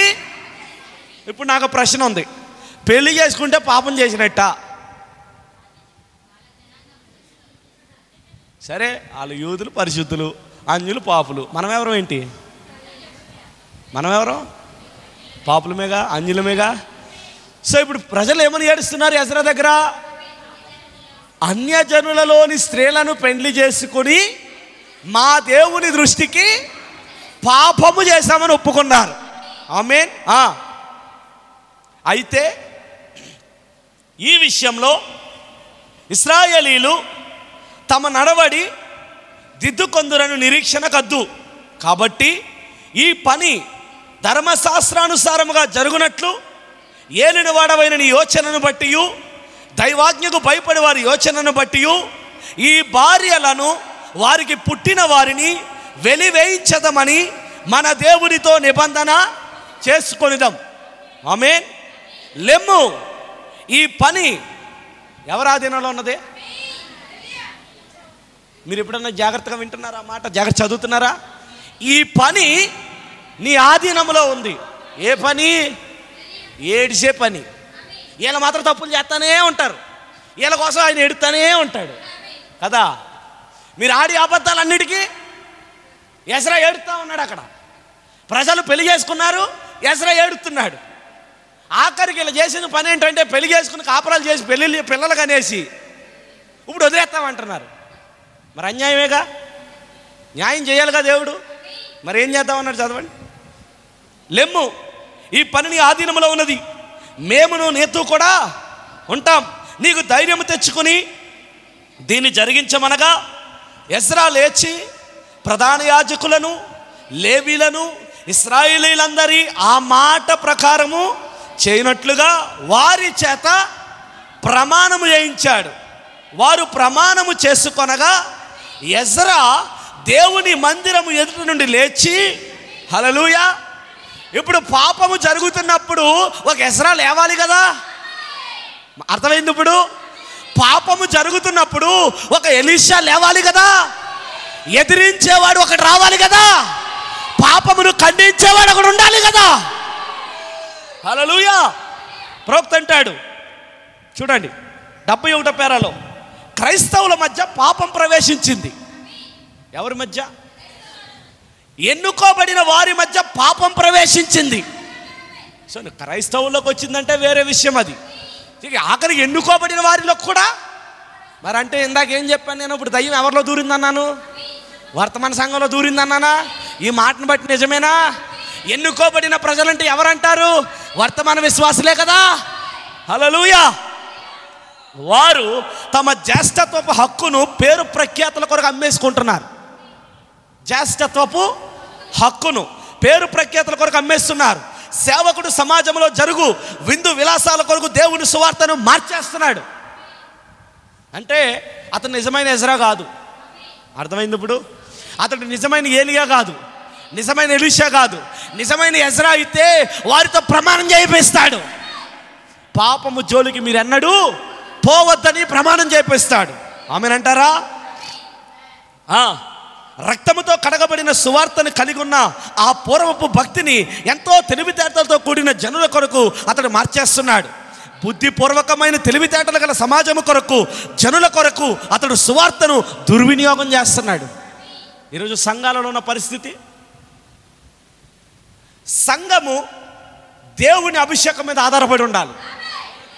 ఎన్నడూ నీవు ఒక మనిషి అభిషేకం మీద ఆధారపడకూడదు. నీవు ఎప్పుడైతే దేవుని అభిషేకం కింద నీవు ఆధారపడతావో నీ పేరు రోమిలకు రాసిన పత్రిక ఎనిమిదవ అధ్యాయము పద్నాలుగవ వచనం ప్రకారంగా ఉంటుంది. ఏముంది అక్కడ? రోమిలకు రాసిన పత్రిక ఎనిమిదవ అధ్యాయము ఒకసారి చదువుదాం. పద్నాలుగవ వచనం ప్రకారంగా ఉంటుంది. ఎందరైతే దేవుని ఆత్మచేత నడిపించబడుదురో వారందరూ, అది దేవుని అభిషేకం. అంటే నీకు మానవుని అభిషేకం పనికిరాదు. ఇంకా నీకు మానవుడు ఎన్ని చెప్పినా నువ్వు ఆహాబు కాదు. ఆమేన్. ఆహాబు యెజెబెలు మాట విన్నాడు, ఆహాబు యెజెబెలు చెప్పు జాతరలో ఉన్నాడు. ఈరోజు సంఘము యెజెబెలు వలె ఉండకూడదు, ఒక ఆహాబు వలె నువ్వు ప్రవర్తించకూడదు. మరి ఏం చేయాలి? ఏలియాలా ఉండాలి, పాపాన్ని ఖండించాలి, నువ్వు చేసేది తప్పని చెప్పాలి. ఎందుకంటే బంగారం గురించి ఒక ఉపమానం చెప్పాడు కదా దేవుడు. బంగారం గురించి చెప్పాడా? అది అగ్నిలో కాల్చబడకపోతే దానికి అందమైన రూపము రాదు కదా. మరి ఒక విశ్వాసికి కష్టాలు, శోధనలు, పరీక్షలు లేకపోతే నేను క్రైస్తవుని నేను ఎలా చెప్తావు నువ్వు? నేను రాత్రి ఇక్కడ ప్రార్థన చేసినప్పుడు నాకు ఒక ఆలోచన వస్తుంది మనసులో. ఎస్తేరు జ్ఞాపకం వచ్చింది నాకు ప్రార్థనలో. ఎస్తేరు నూట ఇరవై ఏడు ఆస్థానాల నుండి వచ్చినటువంటి కన్యకలలో ఒకరితే కదా. ఆమె ప్రత్యేకించి ఒక హెలికాప్టర్లోనూ విమానంలో దిగలేదు కదా. అందరిలాగే ఆమె కూడా వచ్చింది. కానీ అందరు ఏం చెప్తున్నారు? We are the bride, we are the bride, నేనే భార్య, నేనే వధువు, నేనే వధువు అని చెప్పుకున్నారు కదా. మరి వధువు ఎస్తేరు ఏం చేసిందండి? ఎస్తేరుకి తెలుసు. ఆమేన్. ఒక పాట ఉంటుంది ఇంగ్లీష్లో, by his word you know your position. ఆయన వాక్యమును బట్టి నీ స్థానం నీకు తెలుసు. నువ్వు డ్రమ్ము కొట్టక్కర్లేదు. I am the bride, I am the bride. నువ్వు పెద్ద తంబోరా తీసుకుని వాయించక్కర్లొద్దు. నేను వధువు వధువు వధువు వధువు నువ్వు చెప్పుకోవడం ఏంటి వధువు అని? యోబు గురించి సాక్ష్యం ఇచ్చింది ఎవరు? అది నీ గురించి ఆయన చెప్పాలి. హల్లెలూయా. ఎస్తేర్ అంట, షీఈస్ వెరీ కామన్ గర్ల్, ఒక సాధారణమైన అమ్మాయి, అలంకరణ లేదు, పెద్ద పెద్ద షోయింగ్ లేవు. ఇంకో మాటలో ప్రోక్త అంటాడు, she doesn't even know how to make up her self. ఆమె రంగులు పూసుకోవడం కూడా చేత కదంట ఆవిడికి, మరి ఏం తెలుసు? She knows how to pray, she knows how to read. ఆమె దేవుని సముఖంలో ఎలా నిలబడాలో తెలుసు. హల్లెలూయా. దేవుని మందిరంకి వచ్చినప్పుడు మీ నడవడికి ఎలా ఉండాలో ఆమెకు తెలుసు. దేవుని మందిరంకి వెళ్ళినప్పుడు తన ప్రవర్తన ఎలా ఉండాలో తెలుసు. రాజు ముందు ఎలా నిలబడాలో తెలుసు. పన్నెండు నెలలు శిక్ష విధించాడని తెలుసు. ఆమేన్. ఏంటి పన్నెండు నెలలు? పన్నెండు అపోస్తుల బోధలు, కానీ అందరి బోధ ఒకటే. ఆమేన్. పన్నెండు అపోస్తులు వేరు, కానీ అందరిలో ఉన్నవాడు ఒక్కడే. ఇప్పుడు నీలో ఉన్నవాడు, నాలో ఉన్నవాడు, అమెరికాలో ఉన్నవాడు, ఆస్ట్రేలియాలో ఉన్నవాడు, అసలు ఈ లోకంలో ఉన్నవాడి కంటే నీలో ఉన్నవాడే గొప్పవాడు. హల్లెలూయా. మీరు దేని కొరకు ఎదురు చూస్తున్నారు? ఆ రోజు ఎస్తేరు దేని కొరకు ఎదురు చూసింది? రాజకుమారుడి కొరకు, కాబోయే భర్త కొరకు చూసింది చూసింది చూసింది కానీ ఎప్పుడు నోరు తెరిచి ఒక్క మాట కూడా మాట్లాడేది కాదు. నాకు ఆమెను చూస్తే యేసు ప్రభు గుర్తొచ్చాడు. నోరు తెరువలేదాయే ప్రేమా, బదులు పలుకలేదాయే ప్రేమా. ఆయన నోరు తెరిస్తే దేవదూతలు దిగి వస్తాయి, ఒక్క సైనికుడు కూడా మిగలడు అక్కడ. భూమి అనేది ఉండదు, ఇంకా సూర్యుడు అనేవాడు ఉండడు, ఎవరు ఉండరు. ఇంకా ఆయన పడిపోతున్నాడంట, సిలువ భారంగా ఉందంట, పడిపోతున్నాడంట, లెగుస్తున్నాడంట, నిన్ను జ్ఞాపకం చేసుకుంటున్నాడు. నీ నిమిత్తము ఆయన నోరు తెరవలేకపోయాడు. హల్లెలూయా. మీరు ఎప్పుడైనా ఆలోచించారా, యేసు ప్రభుకి సొంతంగా ఏదైనా ఉందా ఈ భూమి మీద? అందుకే ఆయన చెప్పాడు, జీవించి చూపించాడు ఆయన. క్రైస్తవ్యం అనేది it's not a selfish life. అది స్వార్థపూరితమైన జీవితం కాదు, అది అది ఇతరుల కొరకు జీవించేది. అది దేవదోషల వలె భాషలు మాట్లాడినను, భాషలలో మాట్లాడినను ప్రేమ లేనివాడనైతే వ్యర్థుడవే. ఏం కావాలి ఈరోజు నీకు? ఏడు మర్మాలు తెలుసుకుంటావు, ఏంటి ఉపయోగం? ఏడు ముద్రలు చదువుతావు, ఏంటి ఉపయోగం? ప్రవక్త అంటాడు, seven steps to the perfection. నీ సంపూర్ణత ఏడు మెట్లలో ఉంది. అదిగో అందులో ఆ ఏడు మెట్లలో ఆ మొద ఆ కింద ఉన్నటువంటి ఆ ఏడు మెట్లలో నీ సంపూర్ణత దాగుంది. ఏముందా ఏడు మెట్లు? మొదట విశ్వాసం, రెండు సద్గుణం, తర్వాత జ్ఞానము, తర్వాత ఆశానుగ్రహము, ఆ తర్వాత సహనము, ఆ తర్వాత దైవభక్తి, తర్వాత అది లేకుండా దేవా వచ్చాయి దేవా వచ్చాయి రావా ఏసయ్యా రావా ఏసయ్యా. ఆయన రాడంటాడు. ఆయన ప్రేమ లేకుండా ఆయన వచ్చి ఏం చేస్తాడు? ఆయన వచ్చింది మొదటి రాకలలో ప్రేమతోనే కదా. అందుకే పౌలేమంటాడు, మీరు మరలా తిరిగి మొదటి ప్రేమను సంపాదించుకోండి అన్నాడు. ఆయన కోల్పోయారు దాన్ని. మీరు యోవేలు ప్రవచనం ఇప్పుడు అందరి మీద కావాలి కదా. యోవేలు ప్రవచనం లేకుండా ఆయన ఎందుకు వస్తాడు? ఆమేన్. చూడండి, ముప్పై ఎనిమిది సంవత్సరాలు ఒక కోనేటి దగ్గర పడిపోయినటువంటి వ్యక్తి, ఆమేన్, పక్షవాయువు కలిగి పడిపోయినటువంటి ఆ వ్యక్తి ఒక్క మాట వల్ల స్వస్థత పొందలేడా? దేవదూత వచ్చి నీళ్లు కడపడం ఎందుకు? ఆమేన్. నీళ్లు కదపడం ఏంటి? దేవదూత రావడం ఏంటి? ఈ వ్యక్తి దూకలా పోవడం ఏంటి? ఇంకొకరు వచ్చి అందులో పడితే వాళ్ళకి స్వస్థత రావడం ఏంటి? ఆమేన్. అతని సమయం వచ్చే వరకు అతనికి స్వస్థత రాదు. ఆమేన్.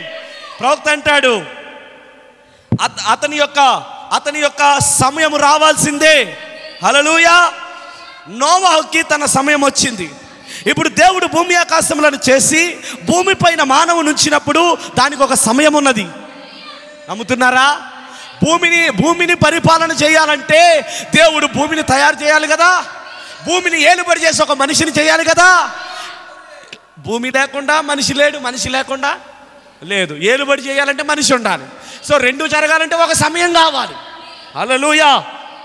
మరియు మానవుడు అభివృద్ధి అవుట ప్రారంభమైనప్పుడు భూమి మీద అధికముగా విస్తరించుట లేదా పెరుగుట, పట్టణములు కట్టబడుట మరియు చాలామంది ప్రజలు అభివృద్ధిగా వృద్ధి అగుట వలన చెడుతనము ప్రజల హృదయమందు ఉండుట వలన దేవుడు తీర్పును పంపుటకు సమయం వచ్చింది. ఆమేన్. ఇప్పుడు దేవుడు భూమిని ఆశీర్వదించడానికి వస్తున్నాడా, తీర్పు తీర్చడానికి వస్తున్నాడా? తీర్పు తీర్చడానికి వస్తున్నాడు. ఎందుకు తీర్పు తీర్చడానికి వస్తున్నాడంటే భూమి బలత్కారంతో నిండిపోయింది, పాపముతో నిండిపోయింది. ఇప్పుడు భూమి మరలా రెండవ సొదొమ గొమొర్రా అలా మారిపోయింది. ఇప్పుడు సొదొమ గొమొర్రా చూస్తూ దేవుడు ఊరుకున్నాడా? ఆయన కాళ్ళ మీద కాలేసుకుని సింహాసనం మీద కూర్చున్నాడా?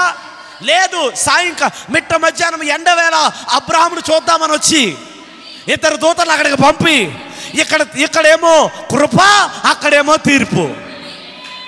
అర్థమైందా? అర్థమైంది. ఇప్పుడు అబ్రహాం ఇంటిలో కృప అంటే వధువు శరీరంలో కృప, యూదుల దగ్గర తీర్పు. ఏం జరుగుతుంది? లేఖనము నెరవేర్పు జరుగుతుంది. హల్లెలూయా. దేవుడు నోవాహుకు తన సమయం ఇచ్చాడు. అతను అంటున్నాడు, నోవాహు అనే పేరు గల నీతిమంతుడైన బోధకుడు ఉన్నాడు. అతడు నూట ఇరవై సంవత్సరాలు తన సొంత కుటుంబము తప్ప ఎవ్వరూ నమ్మలేదు ఆ ప్రసంగాన్ని. ఈ వర్తమానం అందరికీ ప్రకటిస్తే అందరు నమ్మరు. ఇది ఎయిర్పోర్ట్లో ఉన్న వారికి అర్థమవుద్ది. అందుకే చూడండి, ప్రవక్త అంటాడు, ఒక విత్తనం నీలో లేకుండా నువ్వు స్పందించలేవు. ఆమేన్. నీలో విత్తనం ఉంటే సరిపోదు, అందులో you must have a quickening power, జీవింపచేయు శక్తి ఉండాలి. హల్లెలూయా. అది జీవించినప్పుడే నీలో ఉద్యమం మొదలవుద్ది.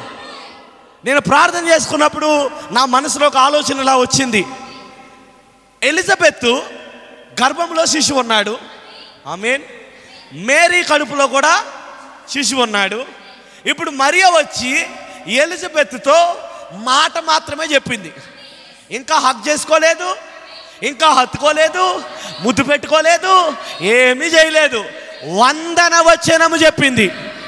మరి వందన వచనములోనే జీవం ఉంటే, హల్లెలూయా, వందన వచనం పలకగానే అది చెవుల గుండా వెళ్ళి, అది నరాల గుండా వెళ్ళి, అది పేగుల గుండా వెళ్ళి, అది యోహాను కడుపులో పడగా యోహాను తులికిపడి లేచాడు. మరి వందన వచనమే జీవింపజేస్తే మరి వర్తమానం ఏం చేస్తుంది? నిన్ను బ్రతికించదా? మనం అందరం ఏమై ఉన్నాం? ఒకప్పుడు యెహెజ్కేలు గ్రంథంలో ముప్పై ఏడవ అధ్యాయంలో ఉన్న ఎండిపోయిన ఎముకలము కాదా? మన జీవాలన్నీ ఎండిపోలేదా? మన సంఘ శాఖలో ఎండిపోలేదా? మరి ఎలా బ్రతికాం మనం? ఒక ప్రవక్త వచ్చాడు, ఒక నరమాత్రుడు వచ్చాడు, చక్కగా నిలబడ్డాడు. నిలబడి అన్నాడు, ఎండిపోయిన ఎముకల్లారా జీవించుదురుగాక. ఒక మానవ పెదవుల గుండా యేసు అనే నామము ఉచ్చరింపబడగా చచ్చిన పిండమైన యోహాను తిరిగి జీవం పొందుకున్నాడు. హల్లెలూయా. ఎండిపోయిన ఎముకలా ఉన్న యోహాను తిరిగి జీవించాడు. నీవు నేను కూడా ఎండిపోయాము.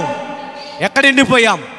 నీ ఇంటిలో ప్రార్థనలో ఎండిపోయావు, వాక్యం చదువుటలో ఎండిపోయావు, ఉపవాసం ఉండటంలో ఎండిపోయావు, ఆ క్రైస్తవ జీవితంలో ఎండిపోయావు. మరి దేవుడేమన్నాడు? ఏలియాను పంపుతును. ఆమేన్.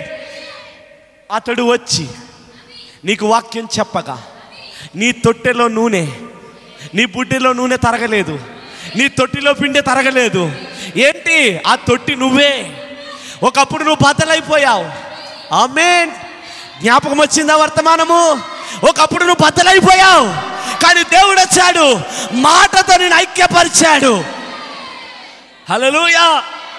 నా తండ్రి చేత నాటబడని ప్రతి మొక్క పెళ్ళగించబడి నరకవేయబడుతుంది. హల్లెలూయా. గొడ్డలి వేరున ఉన్నది ఉందా? ఏంటా గొడ్డలి? వర్తమానమే. ఫలించని ప్రతి కొమ్మ నరికివేయబడుతుంది. అయితే యోహాను వచ్చాడు మీ దగ్గరకి. మీరు ఆమె చెప్పారంటే వచ్చాడని అర్థం. హల్లెలూయా. యోహాను వచ్చాడు, సువార్త ప్రకటించాడు, మీరు నమ్మారు. యోహాను తర్వాత యేసుక్రీస్తు వస్తున్నాడు, నమ్మిన మిమ్ములను ఆయన కొనిపోతున్నాడు. హల్లెలూయా, హల్లెలూయా. చాలా సంతోషంగా ఉంది నాకు. ఇంకా చెప్పమంటారా చెప్పమంటారా God could not predestinated by design. ఏదో ఆయనకి ఇష్టమైంది కదా అని చెప్పి నిన్ను నిన్ను ముందు నిర్ణయించుకోలేదు. దేవుడికి కోరికలు ఉండవు. మరి దేవుడు ఏముంటాయి? నీతి కొరకు. అది నీతి అనేది ఆయనది. ఇప్పుడు ఆయన నీతి కొరకు నువ్వు ఆశపడితే నిన్ను తృప్తిపరుస్తాడు ఆయన. One minute.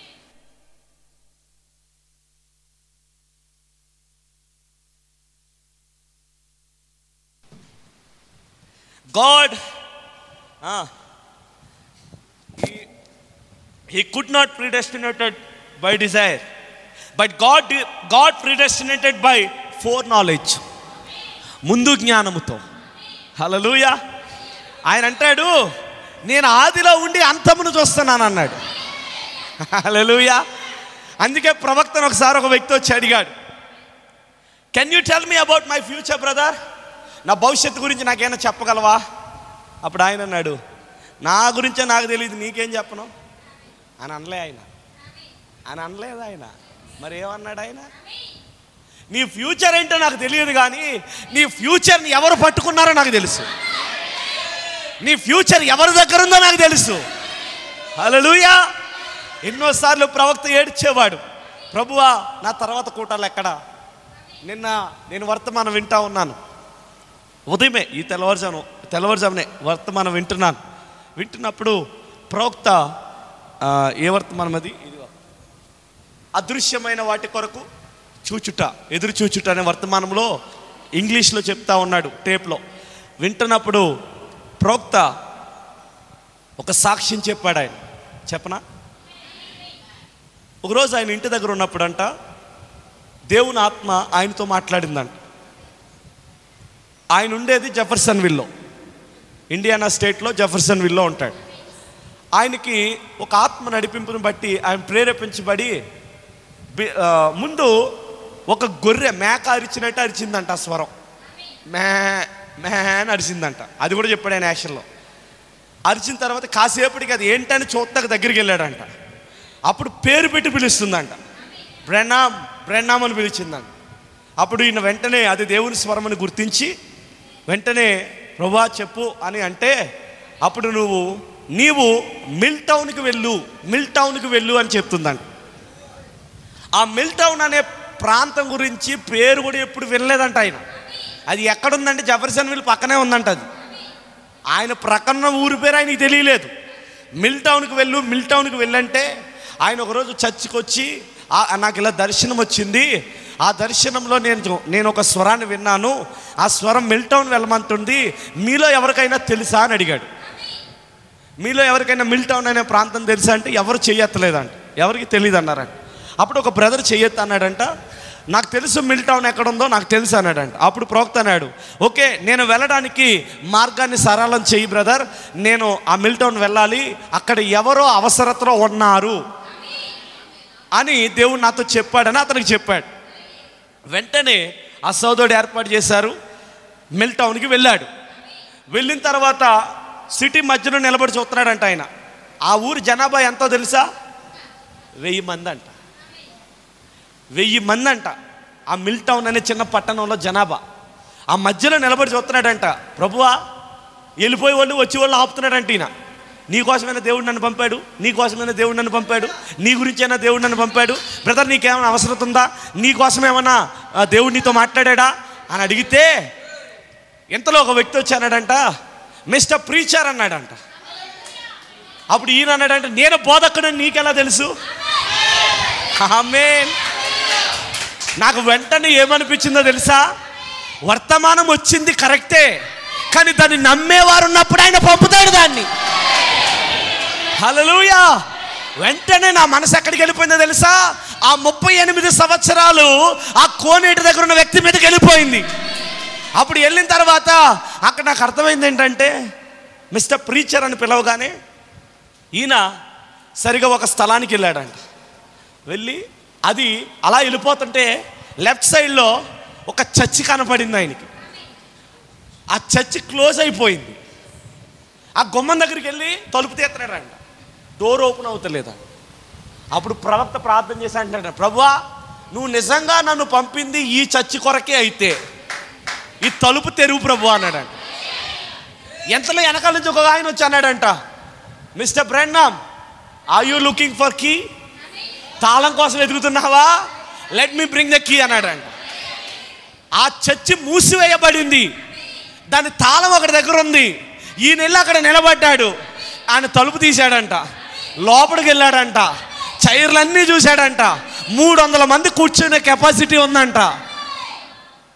ఆయన అన్నాడంట, ప్రభువా ఇక్కడ ఏమైనా కూడికి జరగాల? ఈ కూడిక కోసమేనా నువ్వు నన్ను ఇక్కడ పంపింది? ఇక్కడ చుట్టుపక్కల ఎవరైనా ప్రజలు ఈ కూటానికి వచ్చే వాళ్ళు ఉన్నారా? నేను ప్రతి గడప గడపకు వెళ్ళి ఆహ్వానిస్తానన్నాడు. అలా ప్రతి ఇంటికి వెళ్ళాడు. బ్రదర్ సాయంత్రం చర్చిలో ప్రేయర్ ఉంది రండి బ్రదర్. ఒకడు అన్నాడంట, నాకు పనులు ఉన్నాయి బ్రదర్ నేను రాలేను బ్రదర్ అన్నాడంట. ఓకే నీకోసం కాదేమో, బ్రదర్ సిస్టర్ చర్చిలో ప్రేయర్ ఉంది వస్తావా సాయంత్రం? వస్తాను పాస్టర్. అలాగా మూడు వందల మంది కెపాసిటీ ఉన్న ఆ చర్చి ముప్పై వేల మంది వచ్చారంట ఆ రోజు. ఆ కూడికి ముప్పై వేల మంది వచ్చి ఆడిటోర్ ఆ చర్చి సరిపోక ఒక ఏ బ్రదర్ అయితే తాళం ఇచ్చాడో ఆ బ్రదరు ఒక ఆడిటోరియం తీసుకున్నాడంటే వెళ్ళి. ప్రవక్త అంటాడు, వాళ్ళ విశ్వాసాన్ని బట్టే దేవుడు నన్ను అక్కడికి పంపాడు. ఆ ఒక్క కూడికలో ఒక స్వస్థత జరిగినందుకు వెయ్యి మంది మారిపోయారు మొత్తం. దేవుడు అద్భుతం చేస్తే అలా ఉండాలి. నిన్నెందుకు పుట్టించాడని చెప్పాను నేను? నీ వల్ల ఒక ఆత్మ రక్షించబడాలి, నీ ఒక ఆత్మను తీసుకురావాలి. నువ్వేం చేయాలి? నాకెందుకు వచ్చింది, నేను నా కుటుంబం కోసం ప్రార్థన చేసుకుంటాను, నాకు నేను బాగైపోతాను. క్రీస్తు వచ్చి ఎప్పుడు తన కోసం మాట్లాడలేదు. ఆమేన్. క్రీస్తు వచ్చి అన్నాడు, you must have a life of God. నీ లోపల దేవుని జీవం ఉండాలి. మరి దేవుని జీవం అంటే ఏంటి? It's living for others. అది ఇతరుల కొరకు జీవించేది. హల్లెలూయా. చూడండి, ఎలా అనగా దేవుడు తన విషయములలో పిలుపు విషయములలో ఎన్నడూ పశ్చాత్తాపపడడు. ఆయన పశ్చాత్తాపడడానికి ఆయన ఏం తప్పు చేయలే. God never God never repent. దేవుడు ఎన్నడూ పశ్చాత్తాపడడు. పశ్చాత్తాపడాల్సింది మనం, అతిక్రమములు ఒప్పుకోవాల్సింది మనం. మనము సరిచేయబడితే దేవుడు మనలో కదులుతాడు. నేను ఒక విషయం చెప్తాను. యేసు ప్రభు రెండు వేల సంవత్సరాల క్రితం ఈ భూమి మీదకి వచ్చినప్పుడు ఆయన నడవడానికి ఒక శరీరాన్ని అద్దెకి తీసుకున్నాడు. అర్థమైందా? మరియ గర్భంలో నుండి ఒక శరీరాన్ని అద్దెకి తీసుకున్నాడు. ఆయన ప్రయాణం చేయడానికి ఒక నావను అద్దెకి తీసుకున్నాడు. ఆమేన్. ఆయన ఆయన సమాధి చేయబడడానికి ఒక సమాధిని కూడా అద్దెకి తీసుకున్నాడు. మరి అద్దెకి తీసుకున్నవాడు సొంతిండు లేనోడు, సొంత కార్యాలు లేనోడు పన్ను ఎందుకు కట్టాలి? Why must he pay the tax? ఎందుకు కట్టాలి ఆయన? కానీ కొంతమంది శాస్త్రుల పరిచయలో ఏమడిగారు, ఏ మీ బోధకుడు పన్ను కట్టడా? ఏ ఈదులో నడిస్తేనే పన్ను కట్టాలా? ఈదేమన్నా వాళ్ళ తాతయ్య గారు ఇచ్చారేంటి? అది దేవుడిదే కదా. ఆయన మాట వలనే భూమి సృష్టించబడింది. ఆమెనంటారా? ఆయన లేకుండా ఏమీ కలగలేదు. మరి ఇప్పుడు సృష్టికర్తనే పన్ను కట్టమన్నారు. మరి దేవుడు ఏం చేశాడు? పేతురుతో అన్నాడు, పేతురు కొంచెం కంగారు ఎక్కువ కదా, దూకుడు ఎక్కువ నాకులాగా. గబగబా వెళ్ళిపోయి, నాయనా ఏసయ్యా ప్రభా బొదకుడా పన్ను కట్టమన్నారు నాయన. సరే కట్టేయి, మన అయ్యగారు సంచి ఖాళీగా ఉందండి అన్నాడు. ఏ అయ్యగారు? యోధా అయ్యగారు సంచి ఖాళీగా ఉందన్న. ఖాళీగా ఉండడం ఏంటి? ఏమన్నా ఆయన తెలియదు, ఖాళీగా ఉంది. ఆయన దగ్గర అడిగితే డబ్బులు లేవంటున్నాడు, నువ్వేమో కట్టేయమంటున్నావు, అవతలాడు అడుగురుకోవట్లేదు, ఏం చేయమంటావు ఆయన? సరే నువ్వు ఎప్పుడు వచ్చి గేల వేస్తావని ఒక శాప ఎదురు చూస్తుంది పో అన్నాడు. ఆమేన్. దేవుడు తన పనిని ఆపుకోడు, ఎప్పుడు ఎన్నడూ ఆపుకోడు. కీబోర్డ్ వాయించేవాడు లేడనుకోండి, చిన్న పొట్టోడినైనా నిలబెడతాడు అక్కడ దేవుడు. సౌలు ఉన్నాడు, గొలియాత్ ఉన్నాడు. సౌలు సైనికులు ఉన్నారు, గొలియాతు సైనికులు ఉన్నారు. సౌలేమో వణుకుతున్నాడు, సైనికులు వణుకుతున్నారు. బొట్టోడు వచ్చాడు, అక్కడికి వచ్చాడా? బొట్టోడు సామాన్యుడు కాదు. యెహోవా నామమున వెళ్తున్నానన్నాడు. కొన్నిసార్లు అంట పొట్టోళ్ళకి పుట్టుడు బుద్ధులు అంట, ఆలోచనలు వెంటనే వస్తాయి వాళ్ళకి. పొడుగున్న వాళ్ళకి రావయ్యి. చిన్నవాడైన బాలుడైనటువంటి దావీదు ఏం చేయడు తెలుసా? వెళ్తా వెళ్తా వెళ్తా సౌలు గారిని అడిగాడంట, రాజా నేను వెళ్తాను. ఎక్కడికి వెళ్తావు? చంపేస్తాడు, చంపినా పర్లేదు నేను వెళ్తాను. సరే నా వస్త్రాన్ని అడిగేయండి. మొత్తం డీడీలు ఎల్ఎల్బీలు అన్నీ వేసేసారు, మొత్తం మునిగిపోయాడు దావీదు. నాయనా ఏం వద్దు, కానీ సన్నపు నారబట్ట ఏమన్నా ఉంటిచ్చాయి. ఏటి సన్నపు నారబట్ట? నీతిక్రియలు, పరిశుద్ధుల నీతిక్రియలు చుట్టారు. కవచం ఏమైనా ఇచ్చారా? ఏమీ లేదు. ఖడ్గం ఏమైనా ఇచ్చారా? ఏమీ లేదు. రాజు అంటున్నాడు, ఏమైనా పట్టుకెళ్ళరా? ఎందుకు నాయన, పరిశుద్ధాత్మ లేనివాడితో నేను వాదించడం ఏంటి, దేవుడే చూసుకుంటాడు, అలా పోతారులే. ఆమేన్. అతని ధైర్యం చూడండి. పరిశుద్ధాత్మ లేనివాడని ఎలా చెప్పగలిగాడు? వివేచన ఉంది ఆయనకి. సున్నతి పొందినవాడు సున్నతి పొందని వాడితో యుద్ధం చేయబోతున్నాడు. చూశాడు, ఆడు పై రూపం చూసే అన్నాడు, ఆడికి ఆత్మ లేదు నాయన. ఆడిలో ఉన్న అన్ని దయ్యాలే ఉన్నాయి. హల్లెలూయా. ఆ దయ్యాలతో నేను పోరాటం ఏంటి? దేవుడు నన్ను నడిపిస్తాడు, ఆయన యుద్ధం చేస్తాడు. అందుకే పొట్టుడికి పుట్టుడు బుద్ధులని ఎందుకన్నాను? ఇప్పుడు అర్థమైందా? వెళ్తా వెళ్తా ఏం చేశాడు? యెహోవా చూసుకుంటాడులే, యెహోవా చూసుకుంటాడు. అక్కడేమో బిల్డప్ కొట్టాడు రాజుగారి దగ్గర. నేను చంపేస్తాను, నేను చంపేస్తాను అన్నాడు. దారిలోకి వచ్చిన తర్వాత లోయలోకి వెళ్ళాడు, ఐదు రాళ్ళు ఏరాడు. ఒకరు ఆయన దగ్గర ఉన్నదల్లా ఒడిసేలు ఒకటే. ఆ ఒడిసేలో రాయి ఎట్టాడు, తిప్పుతున్నాడు. యుద్ధము యెహోవాదే పాట పాడతాం తెలుసు ఆయనకి. ఎందుకంటే ఆయన గాన గానకరుడు కదా. పాట పాడితేనే దేవుడు వస్తాడన్న విషయం ఆయన తెలుసు. కొన్నిసార్లు నీ స్వస్థత వాయిద్యాలలో ఉంటుంది, కొన్నిసార్లు నీ స్వస్థత ఆరాధనలో ఉంటుంది, కొన్నిసార్లు నీ స్వస్థత పాటలలో ఉంటుంది. సేవకుడు వచ్చే వరకు ఆయన ఎదురు చూడడు, నీ విశ్వాసాన్ని బట్టి కార్యం చేస్తాడు ఆయన. హల్లెలూయా. You must create a atmosphere. ఒక వాతావరణం సృష్టించుకోవాలి. దావీదు వెళ్ళిపోతా వెళ్ళిపోతా అన్నాడు, నాయనా ఇంగో ఆ పరిశుద్ధాత్మ లేనివాడితో నేనెందుకు యుద్ధం చేయడం, ఈ రాయి చేస్తలో యుద్ధం అన్నాడు. ఈ రాయి చేస్తలో యుద్ధం, రాయి నేను వేస్తాను, తీసుకెళ్ళాడు నొసల మీద కొట్టే అన్నాడు. ఆమేన్. అతని విశ్వాసాన్ని బట్టి. You must have a perseverance. నీకు వేడని పట్టుదల ఉండాలి, ప్రార్థించుటలో వేడని పట్టుదల ఉండాలి, ఉపవాసం ఉండుటలో వేడని పట్టుదల ఉండాలి. కన్నీరు గార్చి ప్రార్థన చేసినప్పుడు నువ్వు యాకోబు వలె ప్రార్థన చేయాలి. హల్లెలూయా. కొన్నిసార్లు ఇక్కడ యాకోబులు ఉండాలి తెలుసా? యాకోబు ఏం చేస్తాడో తెలుసా? రాత్రంతా దేవుని దూతతో పెనుగులాడుతూ ఉన్నాడు. పేరైనా మార్చు, లేదా బతుకైనా మార్చు. యాకోబు అంటే మోసగాడని అర్థం. నాకు యాకోబు పేరొద్దు, పేరైనా మార్చు, బ్రతుకైనా మార్చు. అతడి విశ్వాసాన్ని బట్టి నేటి నిండు నువ్వు ఇశ్రాయేలు అనబడదువు కాక. ఆ ఒక్కడైన ఇశ్రాయేలులో నుండి ఎంతమంది వచ్చారండి? హల్లెలూయా. ఇశ్రాయేలుల జనాంగమే వచ్చింది. వాడిలో ఒంటరి అయినా వాడే పది వందలగును, వాడిలో ఒంటరి అయినా వాడే వందలగును. ఎన్నిక లేనివాడు ఎన్నిక బలమైన జ నమగును, బలమైన నీ జనమగును. అవునా? ఒక్కడే కదా దావీదు వెళ్ళింది, ఒక్క ఫిలిస్తీనే కదా చంపాలి. హల్లెలూయా. ఒకసారి యేసు ప్రభు మాట మాట్లాడితే ఒక్కడిలో నుండి రెండు వేల దయ్యాలు పోయాయి. ఒక్కడిలో నుండి రెండు వేల దయ్యాలు పోయాయి. మరి ఈ లోప ఈరోజు నీ లోపల ఒక రోగం అంటే ఆయనకి భయమా?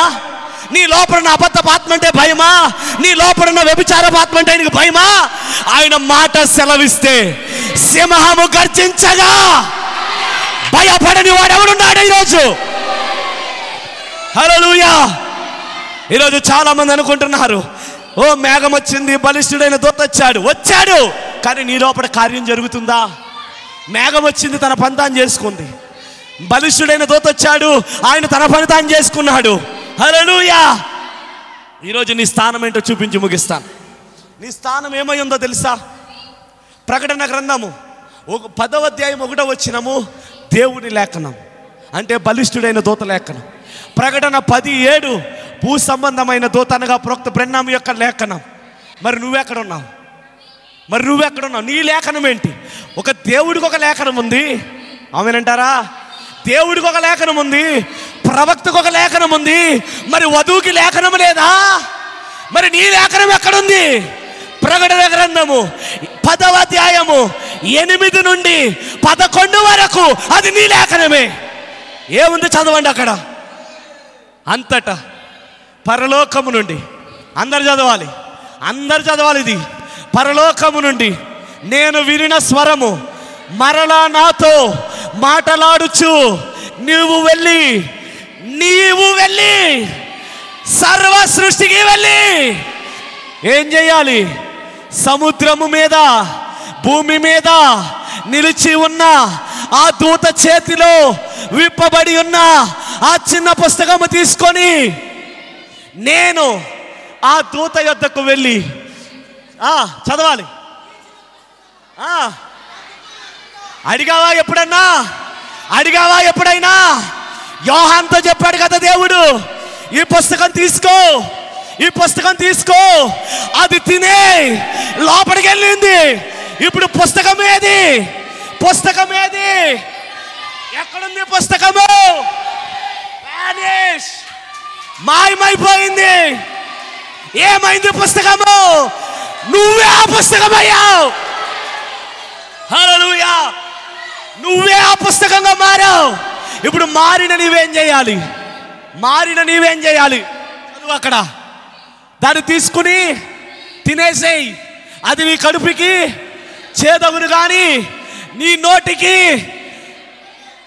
తర్వాత తర్వాత అంతట నేను, ఇప్పుడు నువ్వు చెప్పు, అంతట నేను అంతట నేను ఆ చిన్న పుస్తకమును దూత చేతిలో నుండి తీసుకొని దాన్ని తిన్నావా? చదువుతున్నావా? వింటున్నావా? తీసుకొని అది నా కడుపుకి నా నోటికి, కానీ నేను దాన్ని తినివేసిన తరువాత కొంతమందికి ఇది ఎక్కదు, కొంతమందికి ఎక్కదు, కష్టంగా ఉంటుంది. ఏంటది? వర్తమానం. అయితే హెబ్రీ పత్రికలో పౌలు గారు రాశాడు, అది ఖడ్గము వంటిది, అది అంచుల మట్టుకు దూరి నువ్వు ఒప్పుకున్నా ఒప్పుకోకపోయినా, నమ్మినా నమ్మకపోయినా, అది నీ లోపలికి వెళ్ళిపోద్ది. సరే, వెళ్ళింది. అప్పుడు వారు, నీవు, ఇది నీ స్థానం, నేను దిక్కుమాలోని దరిద్రుని అని లవోదిక గురించి మాట్లాడకు. నీ స్థానం వేరు, నీ గమ్యం వేరు. ఆయన అంటున్నాడు, నీవు ప్రజలను గూర్చియు జనములను గూర్చియు. నిన్న ఆగండి నిన్న రాత్రి పాస్టర్ గారు మేము మాట్లాడుకుని వెళ్ళిపోతుంటే, హిందీ రాదు మాకు, ఆయా భాషలు రావు మాకు అని అనుకున్నాం. నిజంగానే మాకు రావు. మరి ఆయన ఆయన వాగ్దానం ఏమనుంది? దేవుని పరిశుద్ధాత్మకి వయసుతో పని లేదు, దేవుని పరిశుద్ధాత్మకి భాషతో పని లేదు. నిన్న ఆయన నిలబెట్టుకుంటే గట్టి పరకనైనా వాడుకుంటాడు ఆయన. నీ తలంపులు ఆయన తలంపుల వంటివి కాదు, నీ ఉద్దేశాలు వేరు, ఆయన ఉద్దేశాలు వేరు, నీ మాటలు వేరు, ఆయన మాటలు వేరు. ఇంకా నువ్వు అనుకుంటున్నావు, నేను లవోదికలో ఉన్నాను, ముందుకెళ్ళనా వెనకెళ్ళనా, వర్తమానం నిజమా కాదా, ప్రవక్త ఉన్నాడా లేడా, అది లవోదిక ఆత్మ. మరి నీ ఆత్మ ఏంటి? నీ ఆత్మ ఏంటి? అక్కడ ఉంది, చదువు. ఆయా ప్రజలను గూర్చియు ఆయా జనములను గూర్చియు ఆయా భాషను మాట్లాడే వారి గుర్చియు అనేక మంది గురించి నాకు తెలియక అడుగుతున్నాను, మీరు మీరు ఎప్పుడైనా జగన్ సీఎం గారిని కలిశారా? జోక్ కాదు, అన్న జోకింగ్. ఎప్పుడన్నా సీఎం జగన్ కలిశారా? చూశారంతే. ఎప్పుడైనా వెళ్ళి సెకండ్ ఇచ్చారా? ఆడి గురించి కూడా నువ్వు ప్రవచించాలా, తప్పేం లేదు. ఆయన గురించి కూడా నువ్వు ప్రవచించాలా. ఆయనేం రాజు కాదు, మనందరికంటే తక్కువే ఆయన. మనము రాజకుమారులం, మనం. ఆయన ఈ ఈ ఆంధ్ర రాష్ట్రానికే రాజు ఆయన. మరి మన దేవుడు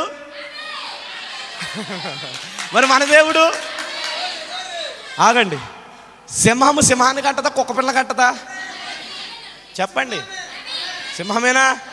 మరి కొంతమంది కుక్క పిల్లలాగా ఉన్నారంటే ఇక్కడ ఆమెనంటలేదేంటి? మీకు అర్థమవుతలేదా? నేనేం చెప్తున్నాను మీకు దొరకట్లేదా? ఇది నమ్మాలంటే నీకు విశ్వాసం ఉండాలా. ఇది నా కొరకేం చెప్పాలి నువ్వు? తలరాయి ఉందా? మీ మీ చచ్చి పేరు ఏం పేరు? ఆహా, చచ్చి పేరు మాత్రం ఉంది, మీకు లేదేమో తల. పేరుంది, మరి మీకు తల ఉందా? మరి ఉంటే ఆమె చెప్పే. ఇప్పుడు ఆ తలరాయి ఏమై ఉంది? ప్రేమ ఉందా? ఆయన ప్రేమమయుడేనా?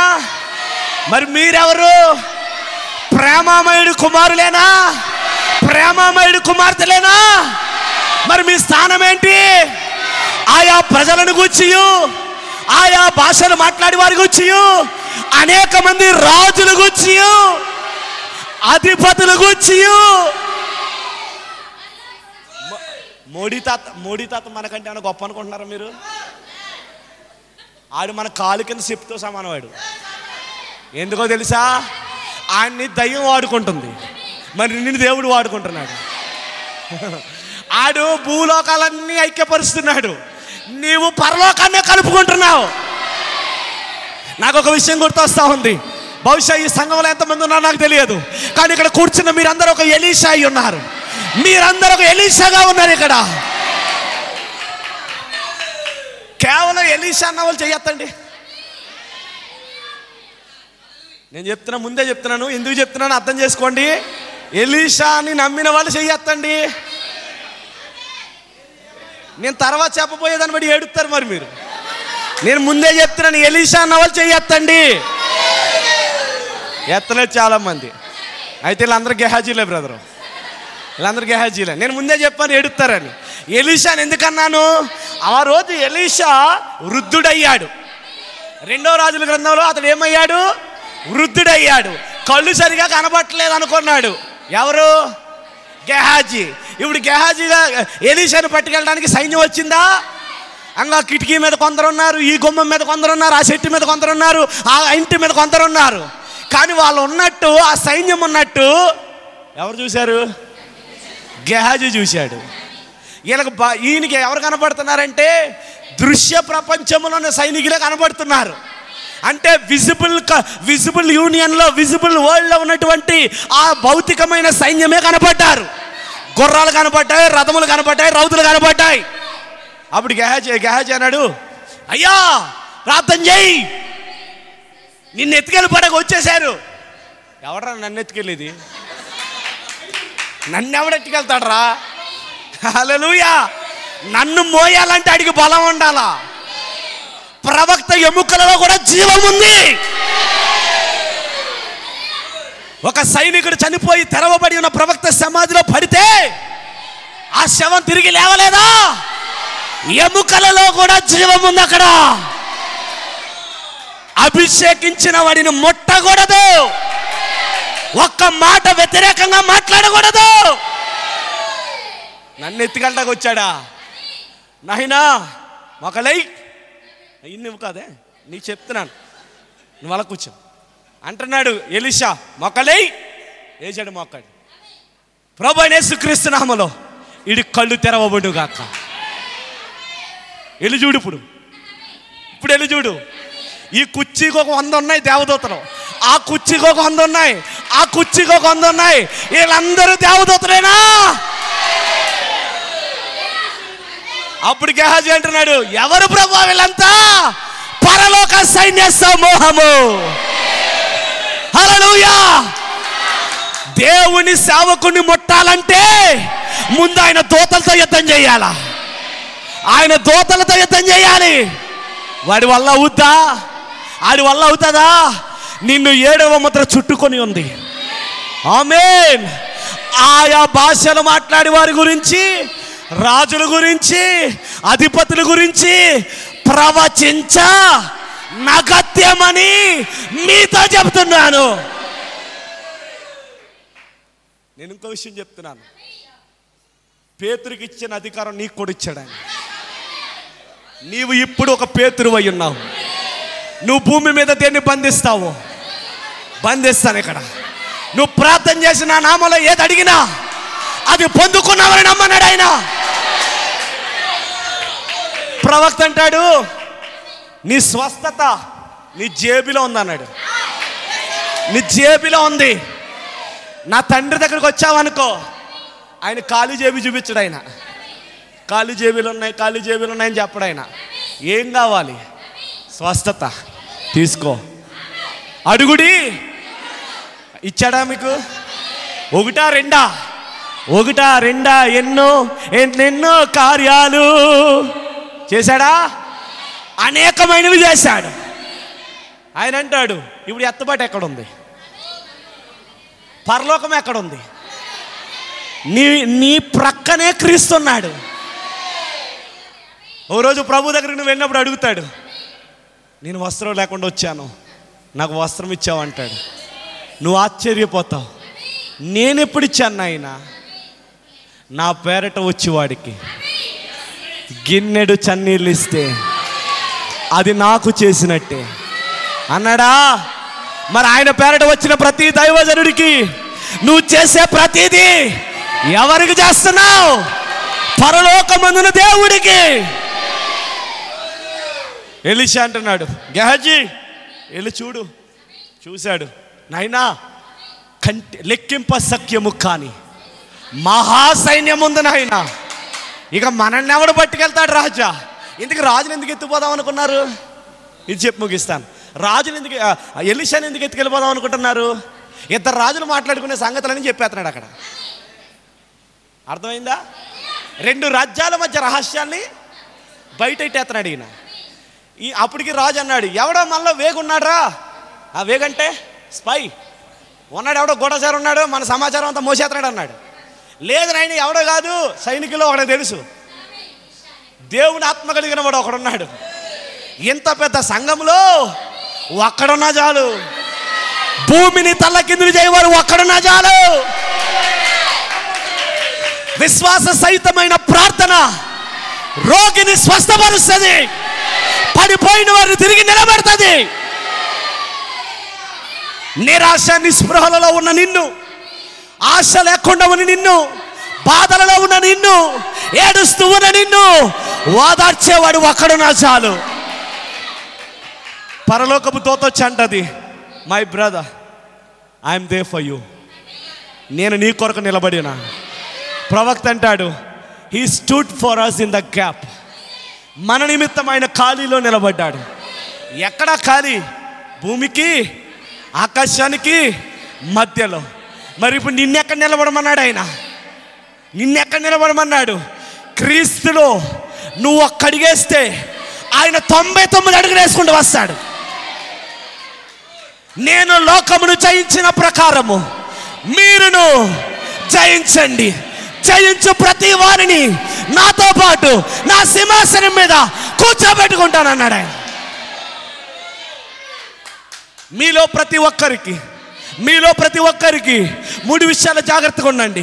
శరీరాశ, నేత్రాశ, జీవపుడంబం, స్త్రీ, ధనము, పేరు ప్రఖ్యాతులు, ఈ మూడింటిని మీరు జయిస్తే లోకమును జయించినట్టే. మీరు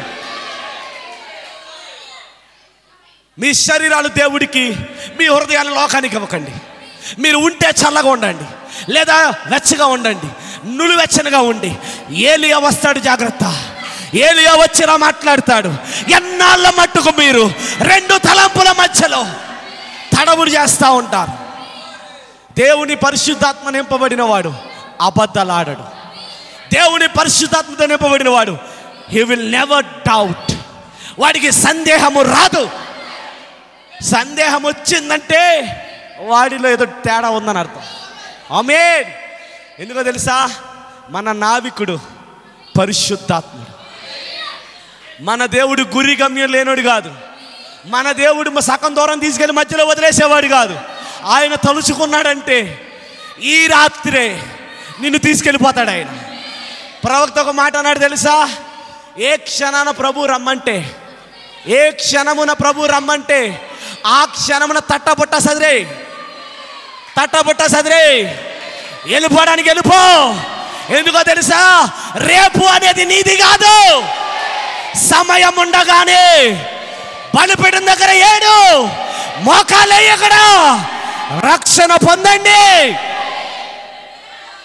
పొట్టివాడైన జక్కయ్య, పొట్టివాడైన జక్కయ్య విశ్వాస సంబంధమైన భార్య, విశ్వాస సహితమైన భార్య అవిశ్వాసి అయిన భర్తని దేవుడి దగ్గర మోకరిల్లేలా చేసింది ఆమె.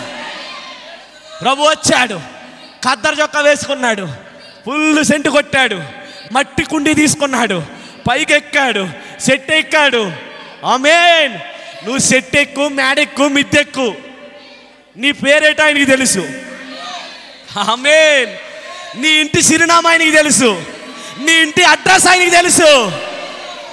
అర్ధరాత్రి వేళ, అర్ధరాత్రి వేళ పగలంతా కష్టపడి, మట్టి తొక్కి, కష్టపడి, దెబ్బలు తిని, అలసిపోయిన అమ్రాము యోగబెతుల దగ్గరికి అర్ధరాత్రి వేళ ఒక దూతను పంపాడు ఆయన.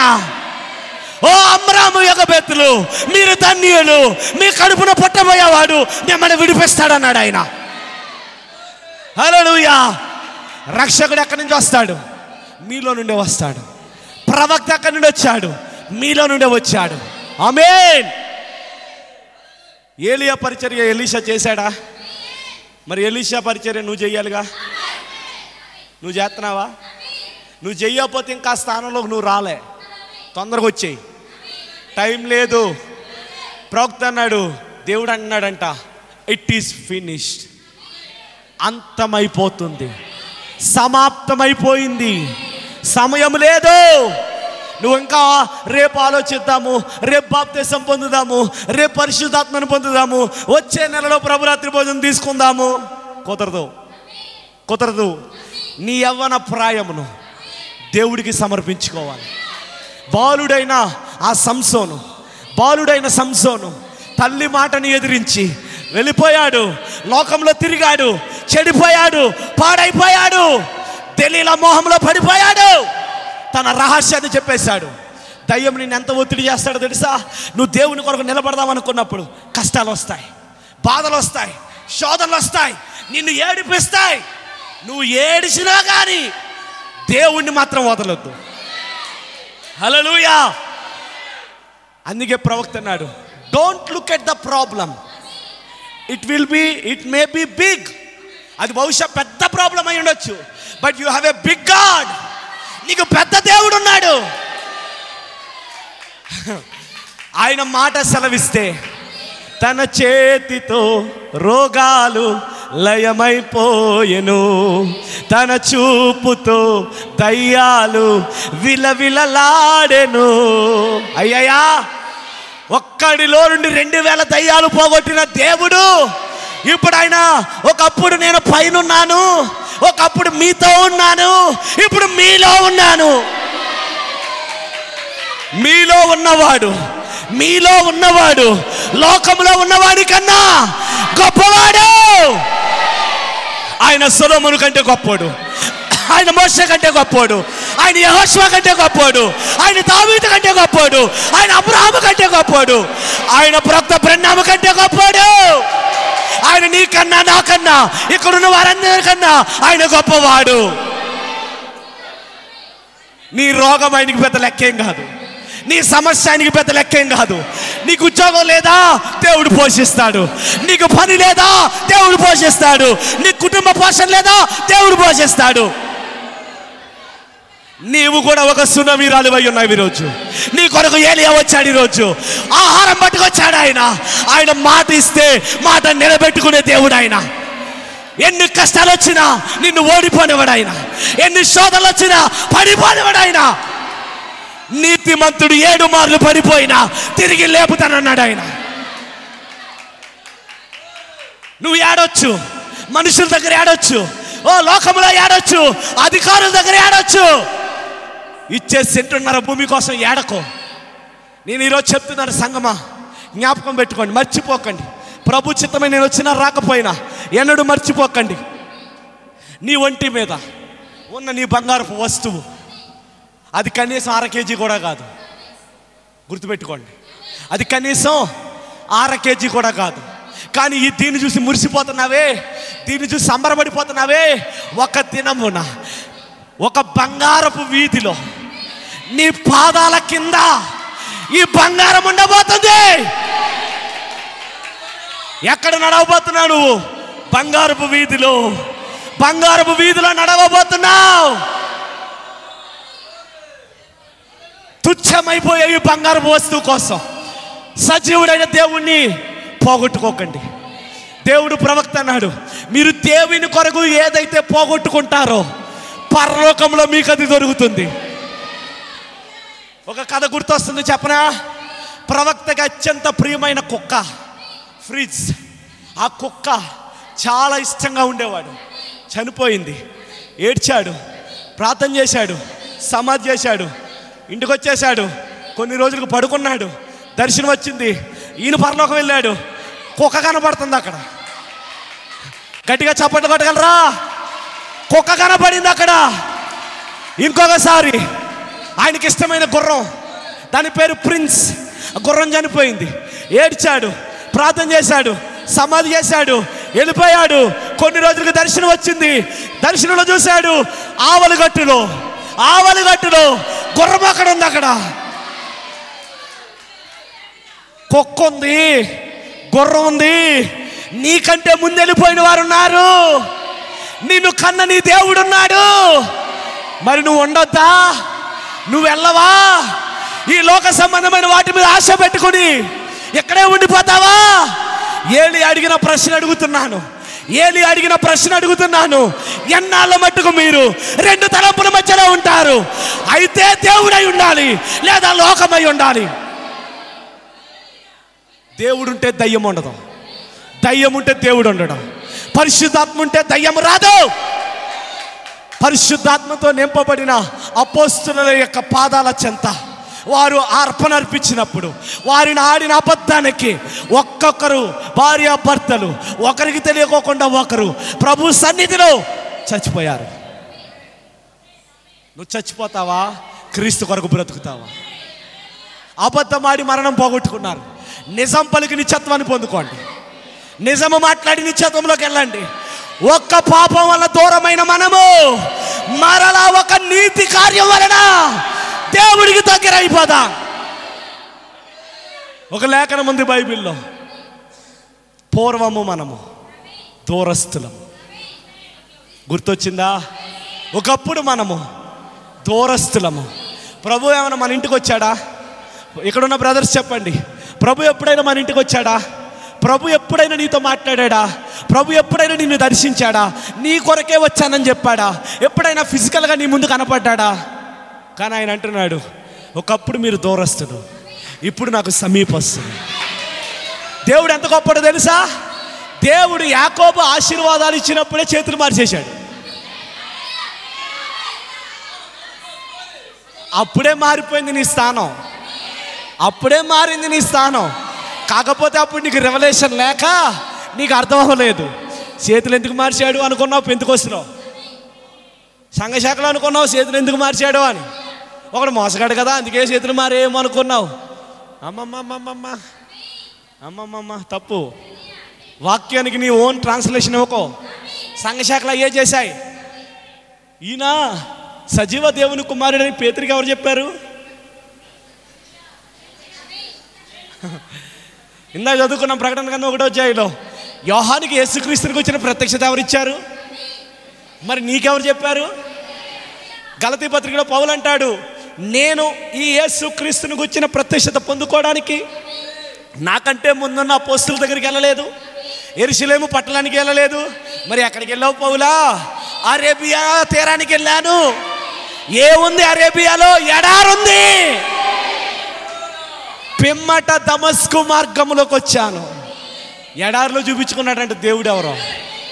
నాకు దేవుడు ఎవరు హాస్పిటల్లో చూపించాడు. మీకు అందరికి చూపించాడా దేవుడు? మీ అందరికి ఒక సాక్ష్యం ఉందా? మీరందరూ దేవుని సాక్షులేనా?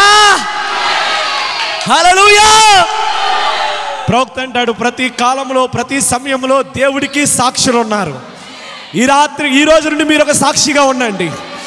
గొప్ప కార్యాలు చేస్తాడు ఆయన, ఊహించని కార్యాలు చేస్తాడు ఆయన. నిన్ను స్వస్థపరిచే యెహోవాను నేనే, నిన్ను ఆదరించేవాడను నేనే, నిన్ను పోషించేవాడను నేనే, నిన్ను కాపాడువాడను నేనే. నిన్ను కాపాడువాడు కుడుకడు నిద్రపోడు ఆయన. నాతో కలిసి చెప్పండి, నిన్ను కాపాడువాడు కుడుకడు నిద్రపోడు ఆయన. నువ్వు కష్టాల్లో ఉంటే నీకో సమయం వచ్చింది. రోజు దేవుడు నీకు సమయం ఇచ్చాడు. ఈరోజు ఈ ఉదయం నీకు సమయం ఇచ్చాడు ఆయన.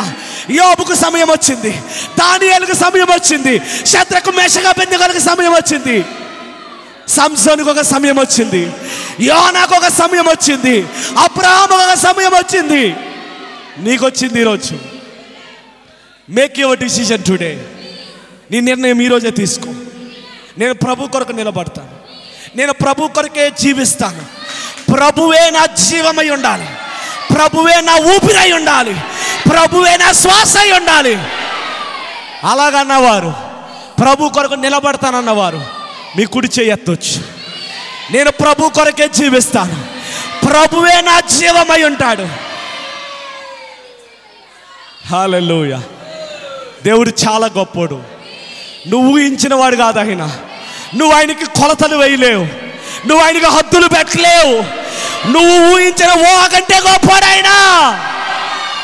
ఆయన అనంతుడైన దేవుడు, ఆయన నిత్యుడైన తండ్రి, సమాధానకర్త, ఆశ్చర్యకరుడు. హల్లెలూయా. కొండలలో లోయలలో అందరు కలిసి పాడదాం. అడవులలో ఎడారులలో కొండలలో లోయలలో అడవులలో ఎడారులలో అండని వైతివయ్యా.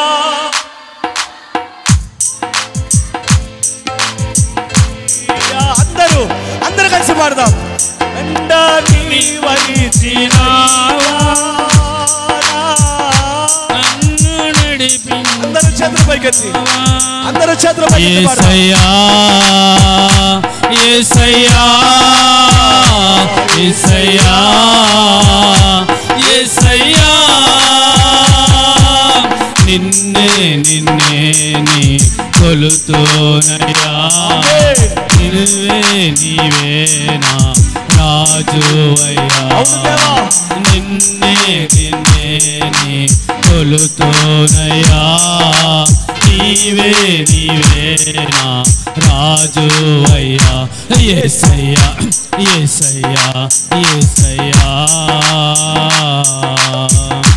ఆత్మీయులే నన్ను అవమానించగా, అన్యులే నన్ను అపవాదించగా, ఆత్మీయులే నన్ను అవమానించగా, అన్యులే నన్ను అపవాదించగా, అండ నీవైతివయ్యా. అందరూ కలిసి పాడాలి.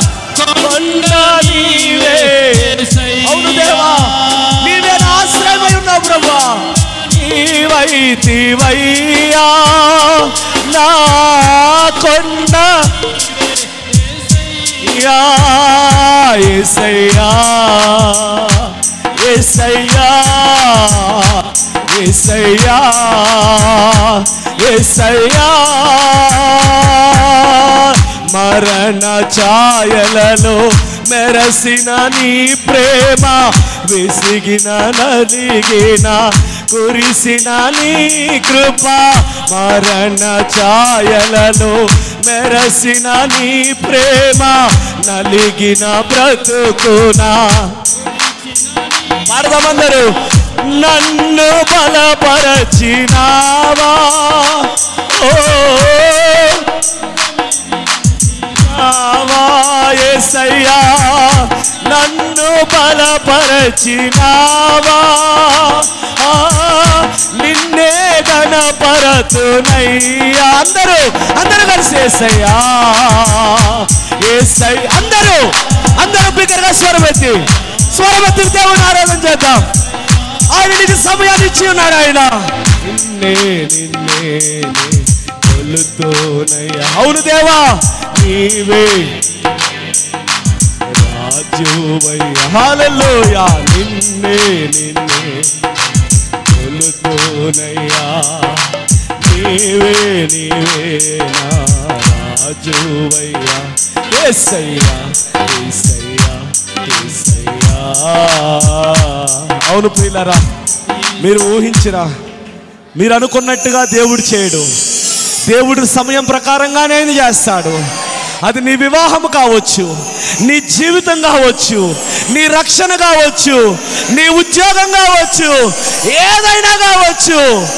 దేవుడు అపాయింట్ చేసిన టైంలోనే, ఆయన నిర్ణయించిన కాలంలోనే నీ జీవితంలో మేలులు జరుగుతాయి. కానీ దేవుడు చెయ్యి ఎన్నడూ విడవద్దు, ఆయన ఎన్నడూ పోగొట్టుకోవద్దు. నీవు ఆయన కొరకు నిలబడితే ఆయన నీ కొరకు నిలబడతాడు. ఆయన నువ్వు ఆయన కొరకు త్యాగం చేస్తే ఆయన నీ కొరకు త్యాగం చేస్తాడు. ఆయన నువ్వు మాటిస్తే ఆయన నీ కొరకు మాటిస్తాడు. ఆయన తన సింహాసనాన్ని పక్కన పెట్టాడు. ఆయన నిన్ను తీసుకుని వెళ్ళడానికి శత్రుకు మెషగా బెత్తగోల కోసం పరలోకాన్ని విడిచిపెట్టాడు. ఆయన అగ్నిగుణంలోకి వచ్చాడు. ఆయన ఒక్కడైన దానియేలు కోసం పరలోకాన్ని వదిలిపెట్టాడు. ఆయన సింహాల బోన్లోకి వచ్చాడు. ఆయన ఈరోజు నీ కోసం రాడాయన, నీ కోసం రాడాయనా, నిన్ను జ్ఞాపకం చేసుకోలేదు. ఆయన ఆయన సింహ సంసన్ కోసం రాలేదా? ఆయన యానా కోసం రాలేదా? ఆయన దావీదు కోసం రాలేదా? అయితే నీ కోసం కూడా వస్తాడు. ఆయన నిన్ను కాపాడువాడు, కునుకడు, నిద్రపోడు. దేవుడు మిమ్మల్ని దీవించును గాక.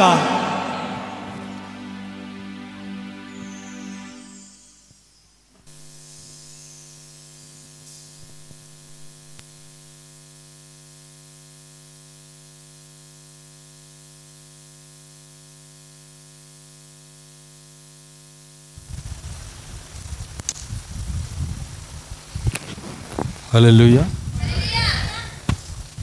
హల్లెలూయా. చక్కని ఆత్మ నేర్పు మాటలతో వర్తమానం అందించినటువంటి పాస్టర్ విలియం గారికి యేసుక్రీస్తు నామములో వందనాలు తెలియజేస్తా ఉన్నా. సరే, మంచిది. మరి చాలా అద్భుతమైన వర్తమానం మనం విన్నాము. మంచి ఆరాధన మనం కలిగి ఉన్నాం. నిజంగా ప్రేమ ఎక్కువైనప్పుడు పాటలు వస్తాయి. మీరు చూడండి, ఎప్పుడైనా సరే ఒక కొన్ని కార్యాలు జరిగేటప్పుడు, మరి ఒక నాటకము లేకపోతే మూవీ తీసుకోండి, ఎప్పుడు పాటలోకి వెళ్తారంటే ప్రేమ ఎక్కువ అయితే. చూడండి, మరి ఎక్కువ వాక్యంతో ప్రేమలోకి వెళ్ళినప్పుడు మరి ఆ చరణాన్ని పాడుతూ ఉంటే నాకు చాలా సంతోషంగా ఉంది. దేవుని స్తోత్రం. హల్లెలూయా. మరి నా ఆశ కూడా అదే, నాకు పాటలు రావు. సరే, మంచిది. మరి చాలా చక్కని మరి ఇలా ఆ యొక్క మాటల్ని మరి అందించున్నాడు ఆయన. వాటన్నిటికీ నేను పేరు పెట్టాను. ఏంటంటే ఆత్మ నేర్పు మాటలు. అవన్నీ కూడా ఆత్మ నేర్పు మాటలు. మరి చాలా విషయాలు ఒకదాని తర్వాత ఒకటి ఒకదాని తర్వాత ఒకటి మనం చూసాము. నాకు నచ్చినవి నేను రాసుకున్నాను. ఆయన మరి లాజరు తన దరిద్రతలోనే దేవుణ్ణి దేవుణ్ణి ఆరాధించాడు. తను అప్పుడు మనము అన్నీ ఇస్తే వస్తా చర్చికి. సో అది కాదు, అర్థమవుతుంది. ఏది ఇచ్చినా ఏది ఇవ్వకపోయినా లాజరు ఆయన దరిద్రతలోనే దేవుణ్ణి ఆరాధిస్తే, మనము కూడా ఆయన ఏది ఇచ్చినా ఏది ఇవ్వకపోయినా ఏ సమయంలో అయినా మనం ఆయన ఆరాధించాలి. దేవుని స్తోత్రం. హల్లెలూయా. చాలా విషయాలు కొన్ని కొన్ని నాకు నచ్చినవి రాశాను నేను. మరి దయ్యము సంఘానికి వెళ్తుందన్నాడు. భక్తి చెప్పింది నేనండి. అవన్నీ కూడా దయ్యం ఎక్కడికి వెళ్తుందంటే సంఘానికి. ఎందుకు సంఘానికి వెళ్తుందంటే ఈరోజు దయ్యానికి ఒక బాధ్యత ఉంది. ఏంటంటే దయ్యం దయ్యాన్ని దయ్యం యొక్క భుజముల పైన దేవుడే ఒక బాధ్యతను పెట్టాడు. ఏంటి ఆ బాధ్యత అంటే, చివరి కాల వర్తమానంలో ఎవరైతే నమ్మి సంఘానికి వెళ్తారో వాళ్ళని వెనక్కి లాగటమే నీ పని. ఎవరు పెట్టారు ఈ బాధ్యత? వింటున్నారా? అదేంది పాస్టర్ గారు మమ్మల్ని లాగమని దేవుడు బాధ్యత పెట్టడం ఏంటి? నిజమది. ఎందుకు బాధ్యత పెడుతున్నాడంటే ప్రవక్త అంటున్నాడు, ఏమంటున్నాడంటే నిజమైన వాళ్ళని బయటికి తీయటానికండి, నిజమైన విశ్వాసిని బయటికి తీయటానికి.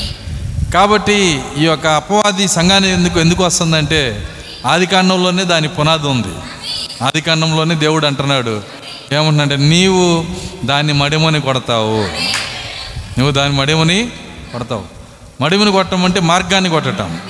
కాబట్టి మరి దెయ్యం యొక్క పని ఏంటంటే దేవుని యొక్క మార్గాన్ని చెడగొట్టడం. దేవుని మార్గం ఎక్కడుంది? లోదరన్ చర్చిలోనా? పెంతెకోస్తులో ఉందా? బాప్టిస్ట్లో ఉందా? ఎక్కడుంది దేవుని మార్గము? చూడండి, ఆయన ప్రవక్తను పంపి విశ్వాసంతో నింపిన చివరి కాల వర్తమాన సంఘంలోనే దేవుని మార్గము, ఇంకా బయట ఎక్కడా లేదు. దేవుని స్తోత్రం, హల్లెలూయా. కాబట్టి దెయ్యం వచ్చి ఎక్కడ పనిచేయాలంటే ఈ సంఘంలోనే పనిచేయాలి. కాబట్టి దెయ్యం పనిచేస్తున్నప్పుడు ఇదేంటి ఇట్ట పనిచేస్తుందని ఆశ్చర్యపోమాకండి. ఎందుకంటే మనము ప్రార్థనతో నిలబడాలి, దేవుని వాక్యంతో నిలబడాలి. దేవుని స్తోత్రం, హల్లెలూయా. అంటే మనం నిలబడటానికే ఈ కార్యాలన్నీ ఇచ్చాడు ఆయన. దాని చాలా విషయాలు మరి అక్కడ చెప్పడం జరిగింది, మరి అనేక విషయాలు ఒకదాని నుంచి ఒకటి. ఎందుకంటే ఆత్మ నేర్పించేటప్పుడు ఏమైందంటే ఒక చోట నుంచి ఒక చోటకి మనం వెళ్ళిపోతుంటాం. జక్కయ్య నుంచి మనము అకా అకేబేదు అమరా అమరామ ఎక్కవేదికి వెళ్ళిపోయాం. ఎందుకు వెళ్తామంటే ఆత్మ నేర్పించే మాటలు అవన్నీ. దేవుని స్తోత్రం, హల్లెలూయా. ఎందుకంటే ఏదో దేవుడు చూపించాలనుకుంటున్నాడు. కాబట్టి మరి ఆ కార్యాలన్నీ మరి వస్తున్నప్పుడు వాటన్నిటిని మనం తీసుకున్నామని నేను నమ్ముతున్నా. ఎంతమంది ఆనందించారు? దేవుని స్తోత్రం, హల్లెలూయా. ఎస్తేర్ దగ్గరికి వెళ్ళాము, మనం పలకరించిన వాళ్ళు లేరు లేరు. ఎస్తేర్ దగ్గరికి వెళ్ళాము. సో ఎస్తేర్ దగ్గర అందరు నేనే వధువు అని చెప్పారు చెప్పారు అందరూ. సో అక్కడ అక్కడ ప్రతి ఒక్కళ్ళు వధువు నేనే అని చెప్పారు. ఒక కార్యం ఉంది ఇక్కడ, ఎవరైనా నేనే వధువు అని ఎక్కువగా చెబితే దాని అర్థం ఏంటంటే ఒక స్త్రీ తన స్త్రీత్వాన్ని ఎక్కువగా ప్రదర్శిస్తుంది అనుకో. అంటే అర్థం ఏంటంటే మీకు అర్థమయ్యేటట్టు చెప్తాను నేను. రోడ్డు మీద ఎక్కువ స్త్రీలు ఉంటారు, కొంతమంది శుక్రవారం వస్తారు. అర్థం కాల అర్థమవుతుంది నేను చెబుతుంది. ఎక్కువ ప్ర ప్రదర్శిస్తుంటే అక్కడ అర్థం ఏంటంటే ఏదో తేడా ఉంది అక్కడ. కాబట్టి ఎక్కువ స్త్రీలు మనకు అవసరంలా, దేవుడిచ్చిన స్త్రీత్వం ఉంటే చాలు. మన నీకు తెలుసా నేనే పెళ్లి కూతుర్ని నేనే పెళ్లి కూతుర్ని అని చెబుతున్నారనుకో. మనం ఒక పెళ్ళికి వెళ్ళాము, పెళ్లి కూతురు కానీ కనబడే వాళ్ళ దగ్గరికి వెళ్ళి ఈ మూల నుంచి ఆ మూలకి ఆ మూల నుంచి పరిగెత్తి నీకు తెలుసా నేనే పెళ్లి కూతురు అందంటే మనం పెళ్లి కొడుకు గురించి బాధపడాల్సి వస్తుంది. అర్థం కాల ఎవరి గురించి బాధపడాలా? అయ్యయ్యో మా అబ్బాయిని ఎట్లాంటి దానికి ఐసి చేస్తుంది, కాబట్టి నేనే వధువుని నేనే వధువునని చెబుతున్నారనుకో. అక్కడ చాలా సమస్య ఉంటుంది అక్కడ. అంటే మనం చెప్పుకోవసరలా, మనం నడుస్తుంటే మన క్రియలు అరవాలన్నాడు ఆయన. దేవుని స్తోత్రం, హల్లెలూయా. మన స్వరము కాదు, మన క్రియలు కేకలు వేయాలా. దేవుని స్తోత్రం, హల్లెలూయా. కాబట్టి చాలా విషయాలు మనం విన్నాము. అవన్నీ కూడా మరలా మనల్ని పురికొలిపి ఆయన వాక్య వధువుగా జీవించటానికి, తన పాపమును ఖండించి అబద్ధమును ఖండించి ఒక మాట కేకేసాడు ఆయన. ఏమన్నాడంటే ఒక మాట అన్నాడు, అబద్ధం ఆడి నశించిపోతావా, నిజం చెప్పి నిత్య జీవంలోకి వస్తావా అని. సరే మంచిది, నాకు చాలా ఇష్టమైన మాటలు అవన్నీ కూడా. సరే మరి ఇట్లాంటి వర్తమానం అందించినందుకు మరి సహోదరుడు మరి పాస్టర్ విలియంకి, ఆయన సంఘానికి, మరి మన సంఘం తరపున నా తరపున యేసుక్రీస్తు నామములో వందనాలు తెలియజేస్తా ఉన్నా.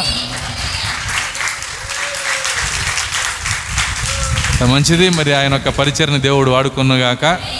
సరే అందరం లేచి నిలబడదాం.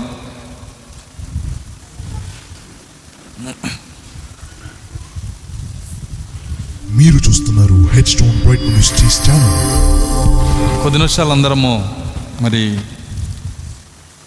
మరి చివరి ప్రార్థన చేసుకునే ముందు కొద్ది కొద్ది నిమిషాలు అందరము దేవుని స్తుతించుదాం.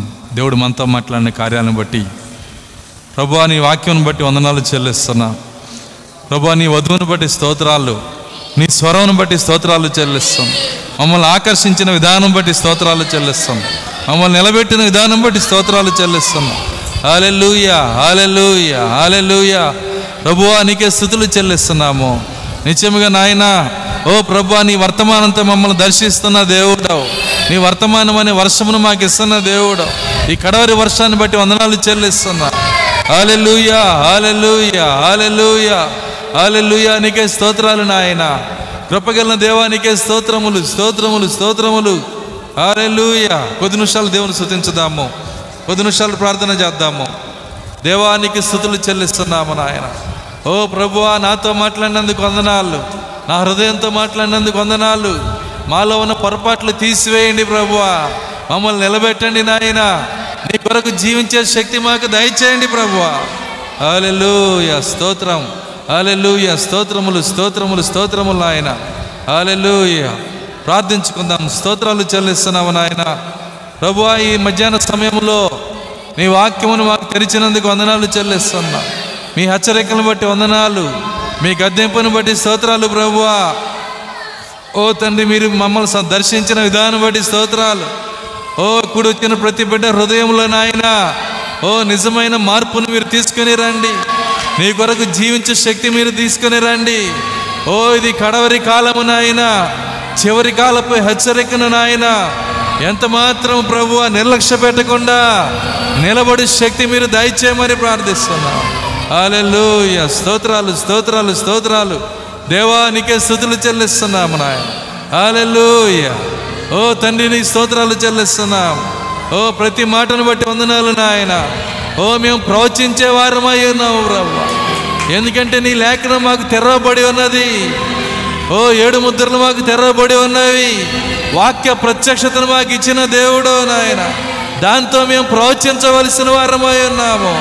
ఓ మేము ప్రకటించవలసిన వారమై ఉన్నాము. మేము సాక్షులుగా ఉండవలసిన వారమై ఉన్నాము. హల్లెలూయా స్తోత్రాలు ప్రభువా. దేవా కనికరించండి. పరిశుద్ధాత్మ లేనిదే ఒక వ్యక్తి సాక్షిగా ఉండలేడని చెప్పిన దేవా, ఓ ఈ మధ్యాహ్నము ప్రభువా ప్రతి బిడ్డ హృదయంలో నాయన నీ పరిశుద్ధాత్మను కుమ్మరించండి. వాక్యానికి సాక్షిగా నిలబెట్టండి, వర్తమానానికి సాక్షిగా నిలబెట్టండి, క్రీస్తు జీవానికి సాక్షిగా మీరు నిలబెట్టండి ప్రభువా. నాలో క్రీస్తు జీవం ఉన్నదని, ఓ నేను పరిశుద్ధున్నాను గనక మీరు పరిశుద్ధులై ఉంటారని చెప్పిన దేవుడు, నేను పరిపూర్ణుడై ఉన్నాను గనక మీరు పరిపూర్ణుడై ఉంటారని చెప్పిన దేవుడు. హల్లెలూయా స్తోత్రాలు ప్రభువా. ప్రతి మాట మా వెనుకల్లో దీవించి అది నూరంతలు ఫలించడు సహాయము దయచేయమని ఇప్పుడు వచ్చిన ప్రతి బిడ్డను మీరు దీవించండి. వర్తమానం అందించిన నీ సేవకుని దీవించండి, ఆయన పరిచయం ఆయన కుటుంబాన్ని దీవించండి. దేవాని స్తోత్రాలు చెల్లిస్తున్నాము నాయన. ఇంకా సాయంత్రం మధ్యాహ్నం జరిగే యవనస్తుల కూడికను మీరు చేతులకు అప్పగిస్తున్నా. ఓ అది కూడా మీరు మహిమార్థమే ప్రభువా, మాకు దేవునికరంగా జరిగించండి నాయన. హల్లెలూయా స్తోత్రాలు ప్రభువా. ఇప్పుడు వచ్చిన ప్రతి బిడ్డను మీరు దీవించమని యేసుక్రీస్తు నామములో ప్రార్థించి వేడుకొంచున్నాము. అందరం వాళ్ళు కళ్ళు మూసుకుని కానీ ఒక పాట పాడుకుందాం.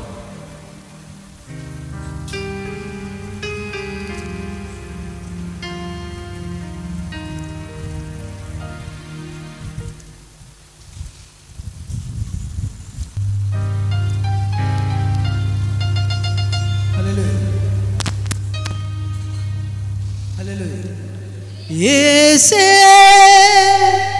నా బలం, యేసే నా ధ్వజం, యేసే నా జీవం, యేసే ఉజ్జీవం. అద్భుతకరుడు ఆశ్చర్యకరుడు నా యేసునాథుడు, నిన్న నేడు నిరంతరం మారనే మారడు. అద్భుతకరుడు ఆశ్చర్యకరుడు నా యేసునాథుడు, నిన్న నేడు నిరంతరం మారనే మారడు. యేసే నా బలం, యేసే నా ధ్వజం, యేసే నా జీవం, యేసే ఉజ్జీవం. హల్లెలూయా హల్లెలూయా హల్లెలూయా హల్లెలూయా హల్లెలూయా హల్లెలూయా హల్లెలూయా హల్లెలూయా హల్లెలూయా హల్లెలూయా హల్లెలూయా హల్లెలూయా. అద్భుత కరుడు ఆశ్చర్య కరుడు నా యేసు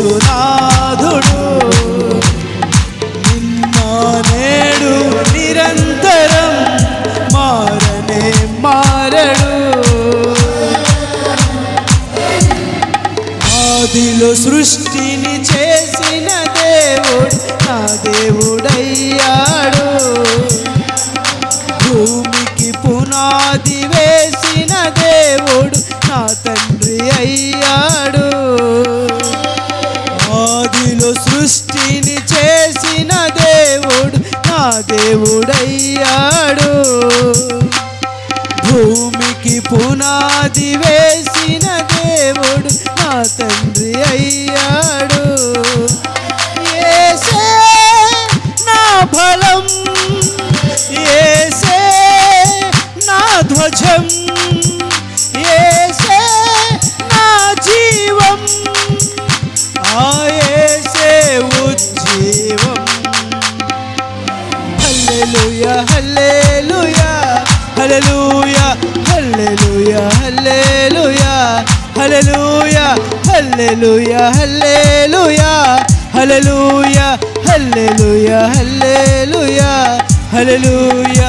అద్భుతకరుడు ఆశ్చర్యకరుడు నా యేసు దేవుడు, నిన్న నేడు నిరంతరం మారనే మారడు.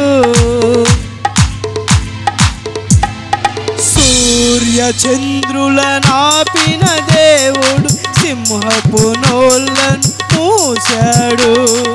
నిన్న నేడు మారని దేవుడు ఈరోజు ఉన్నాడు. సూర్య చంద్రుల నాపిన దేవుడు సింహపు నోళ్ళను మూశాడు. నిన్న నేడు మారని దేవుడు ఈరోజు ఉన్నాడు. యేసే నా బలం, యేసే నా ధ్వజం, యేసే నా జీవం, ఆ యేసే ఉజ్జీవం. హల్లెలూయా హల్లెలూయా హల్లెలూయా హల్లెలూయా హల్లెలూయా హల్లెలూయా హల్లెలూయా హల్లెలూయా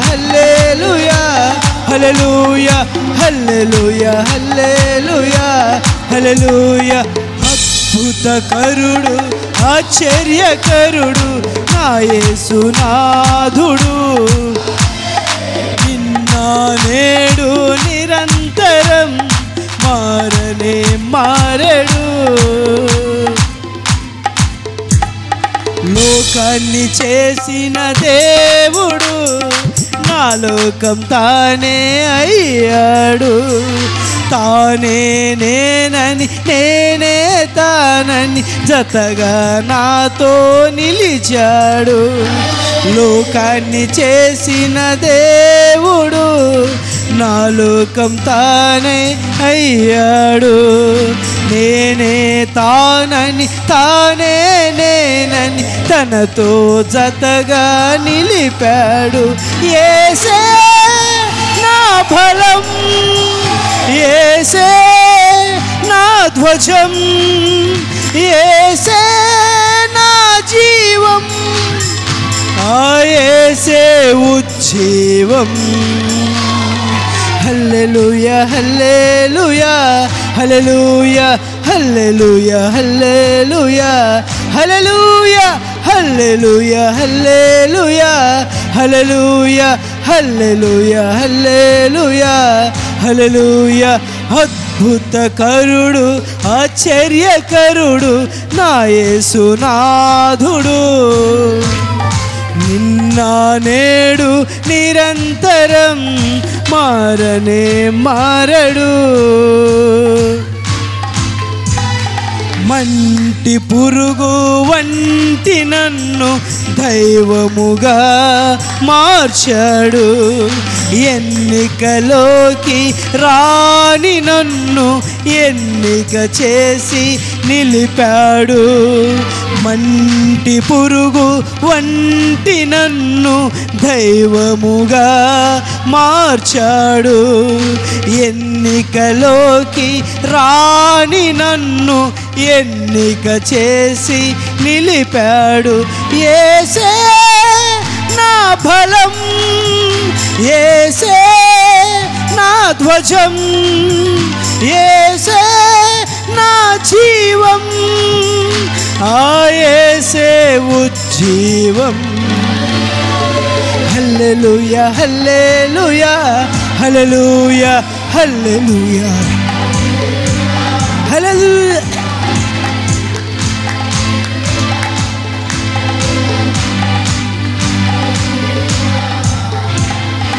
అద్భుతకరుడు ఆశ్చర్యకరుడు నిన్న నేడు నిరంతరం మారనే మారడు. కటిగా చీకటి కమ్మిన వేళల్ యేసు వెలుగై ఉన్నాడు. సాయంకాలపు వెలుగును పంపి యేసు జీవమయ్యాడు. కటికా చీకటి కమ్మిన వేళ యేసు వెలుగై ఉన్నాడు. సాయంకాలపు వెలుగును పంపి యేసు జీవమయ్యాడు. యేసే నా బలం, యేసే యేసే నా జీవం, ఆయసే ఉజ్జీవం. హల్లెలూయా హల్లెలూయా హల్లెలూయా హల్లెలూయా హల్లెలూయా హల్లెలూయా హల్లెలూయా హల్లెలూయా హల్లెలూయా హల్లెలూయా హల్లెలూయా హల్లెలూయా. అద్భుతకరుడు ఆశ్చర్యకరుడు నా యేసునాథుడు, నిన్న నేడు నిరంతరం మారనే మారడు. అద్భుతకరుడు ఆశ్చర్యకరుడు నా యేసునాథుడు, నిన్న నేడు నిరంతరం మారనే మారడు. యేసే నా బలం, యేసే నా ధ్వజం, యేసే నా జీవం, ఆయసే ఉజ్జీవం.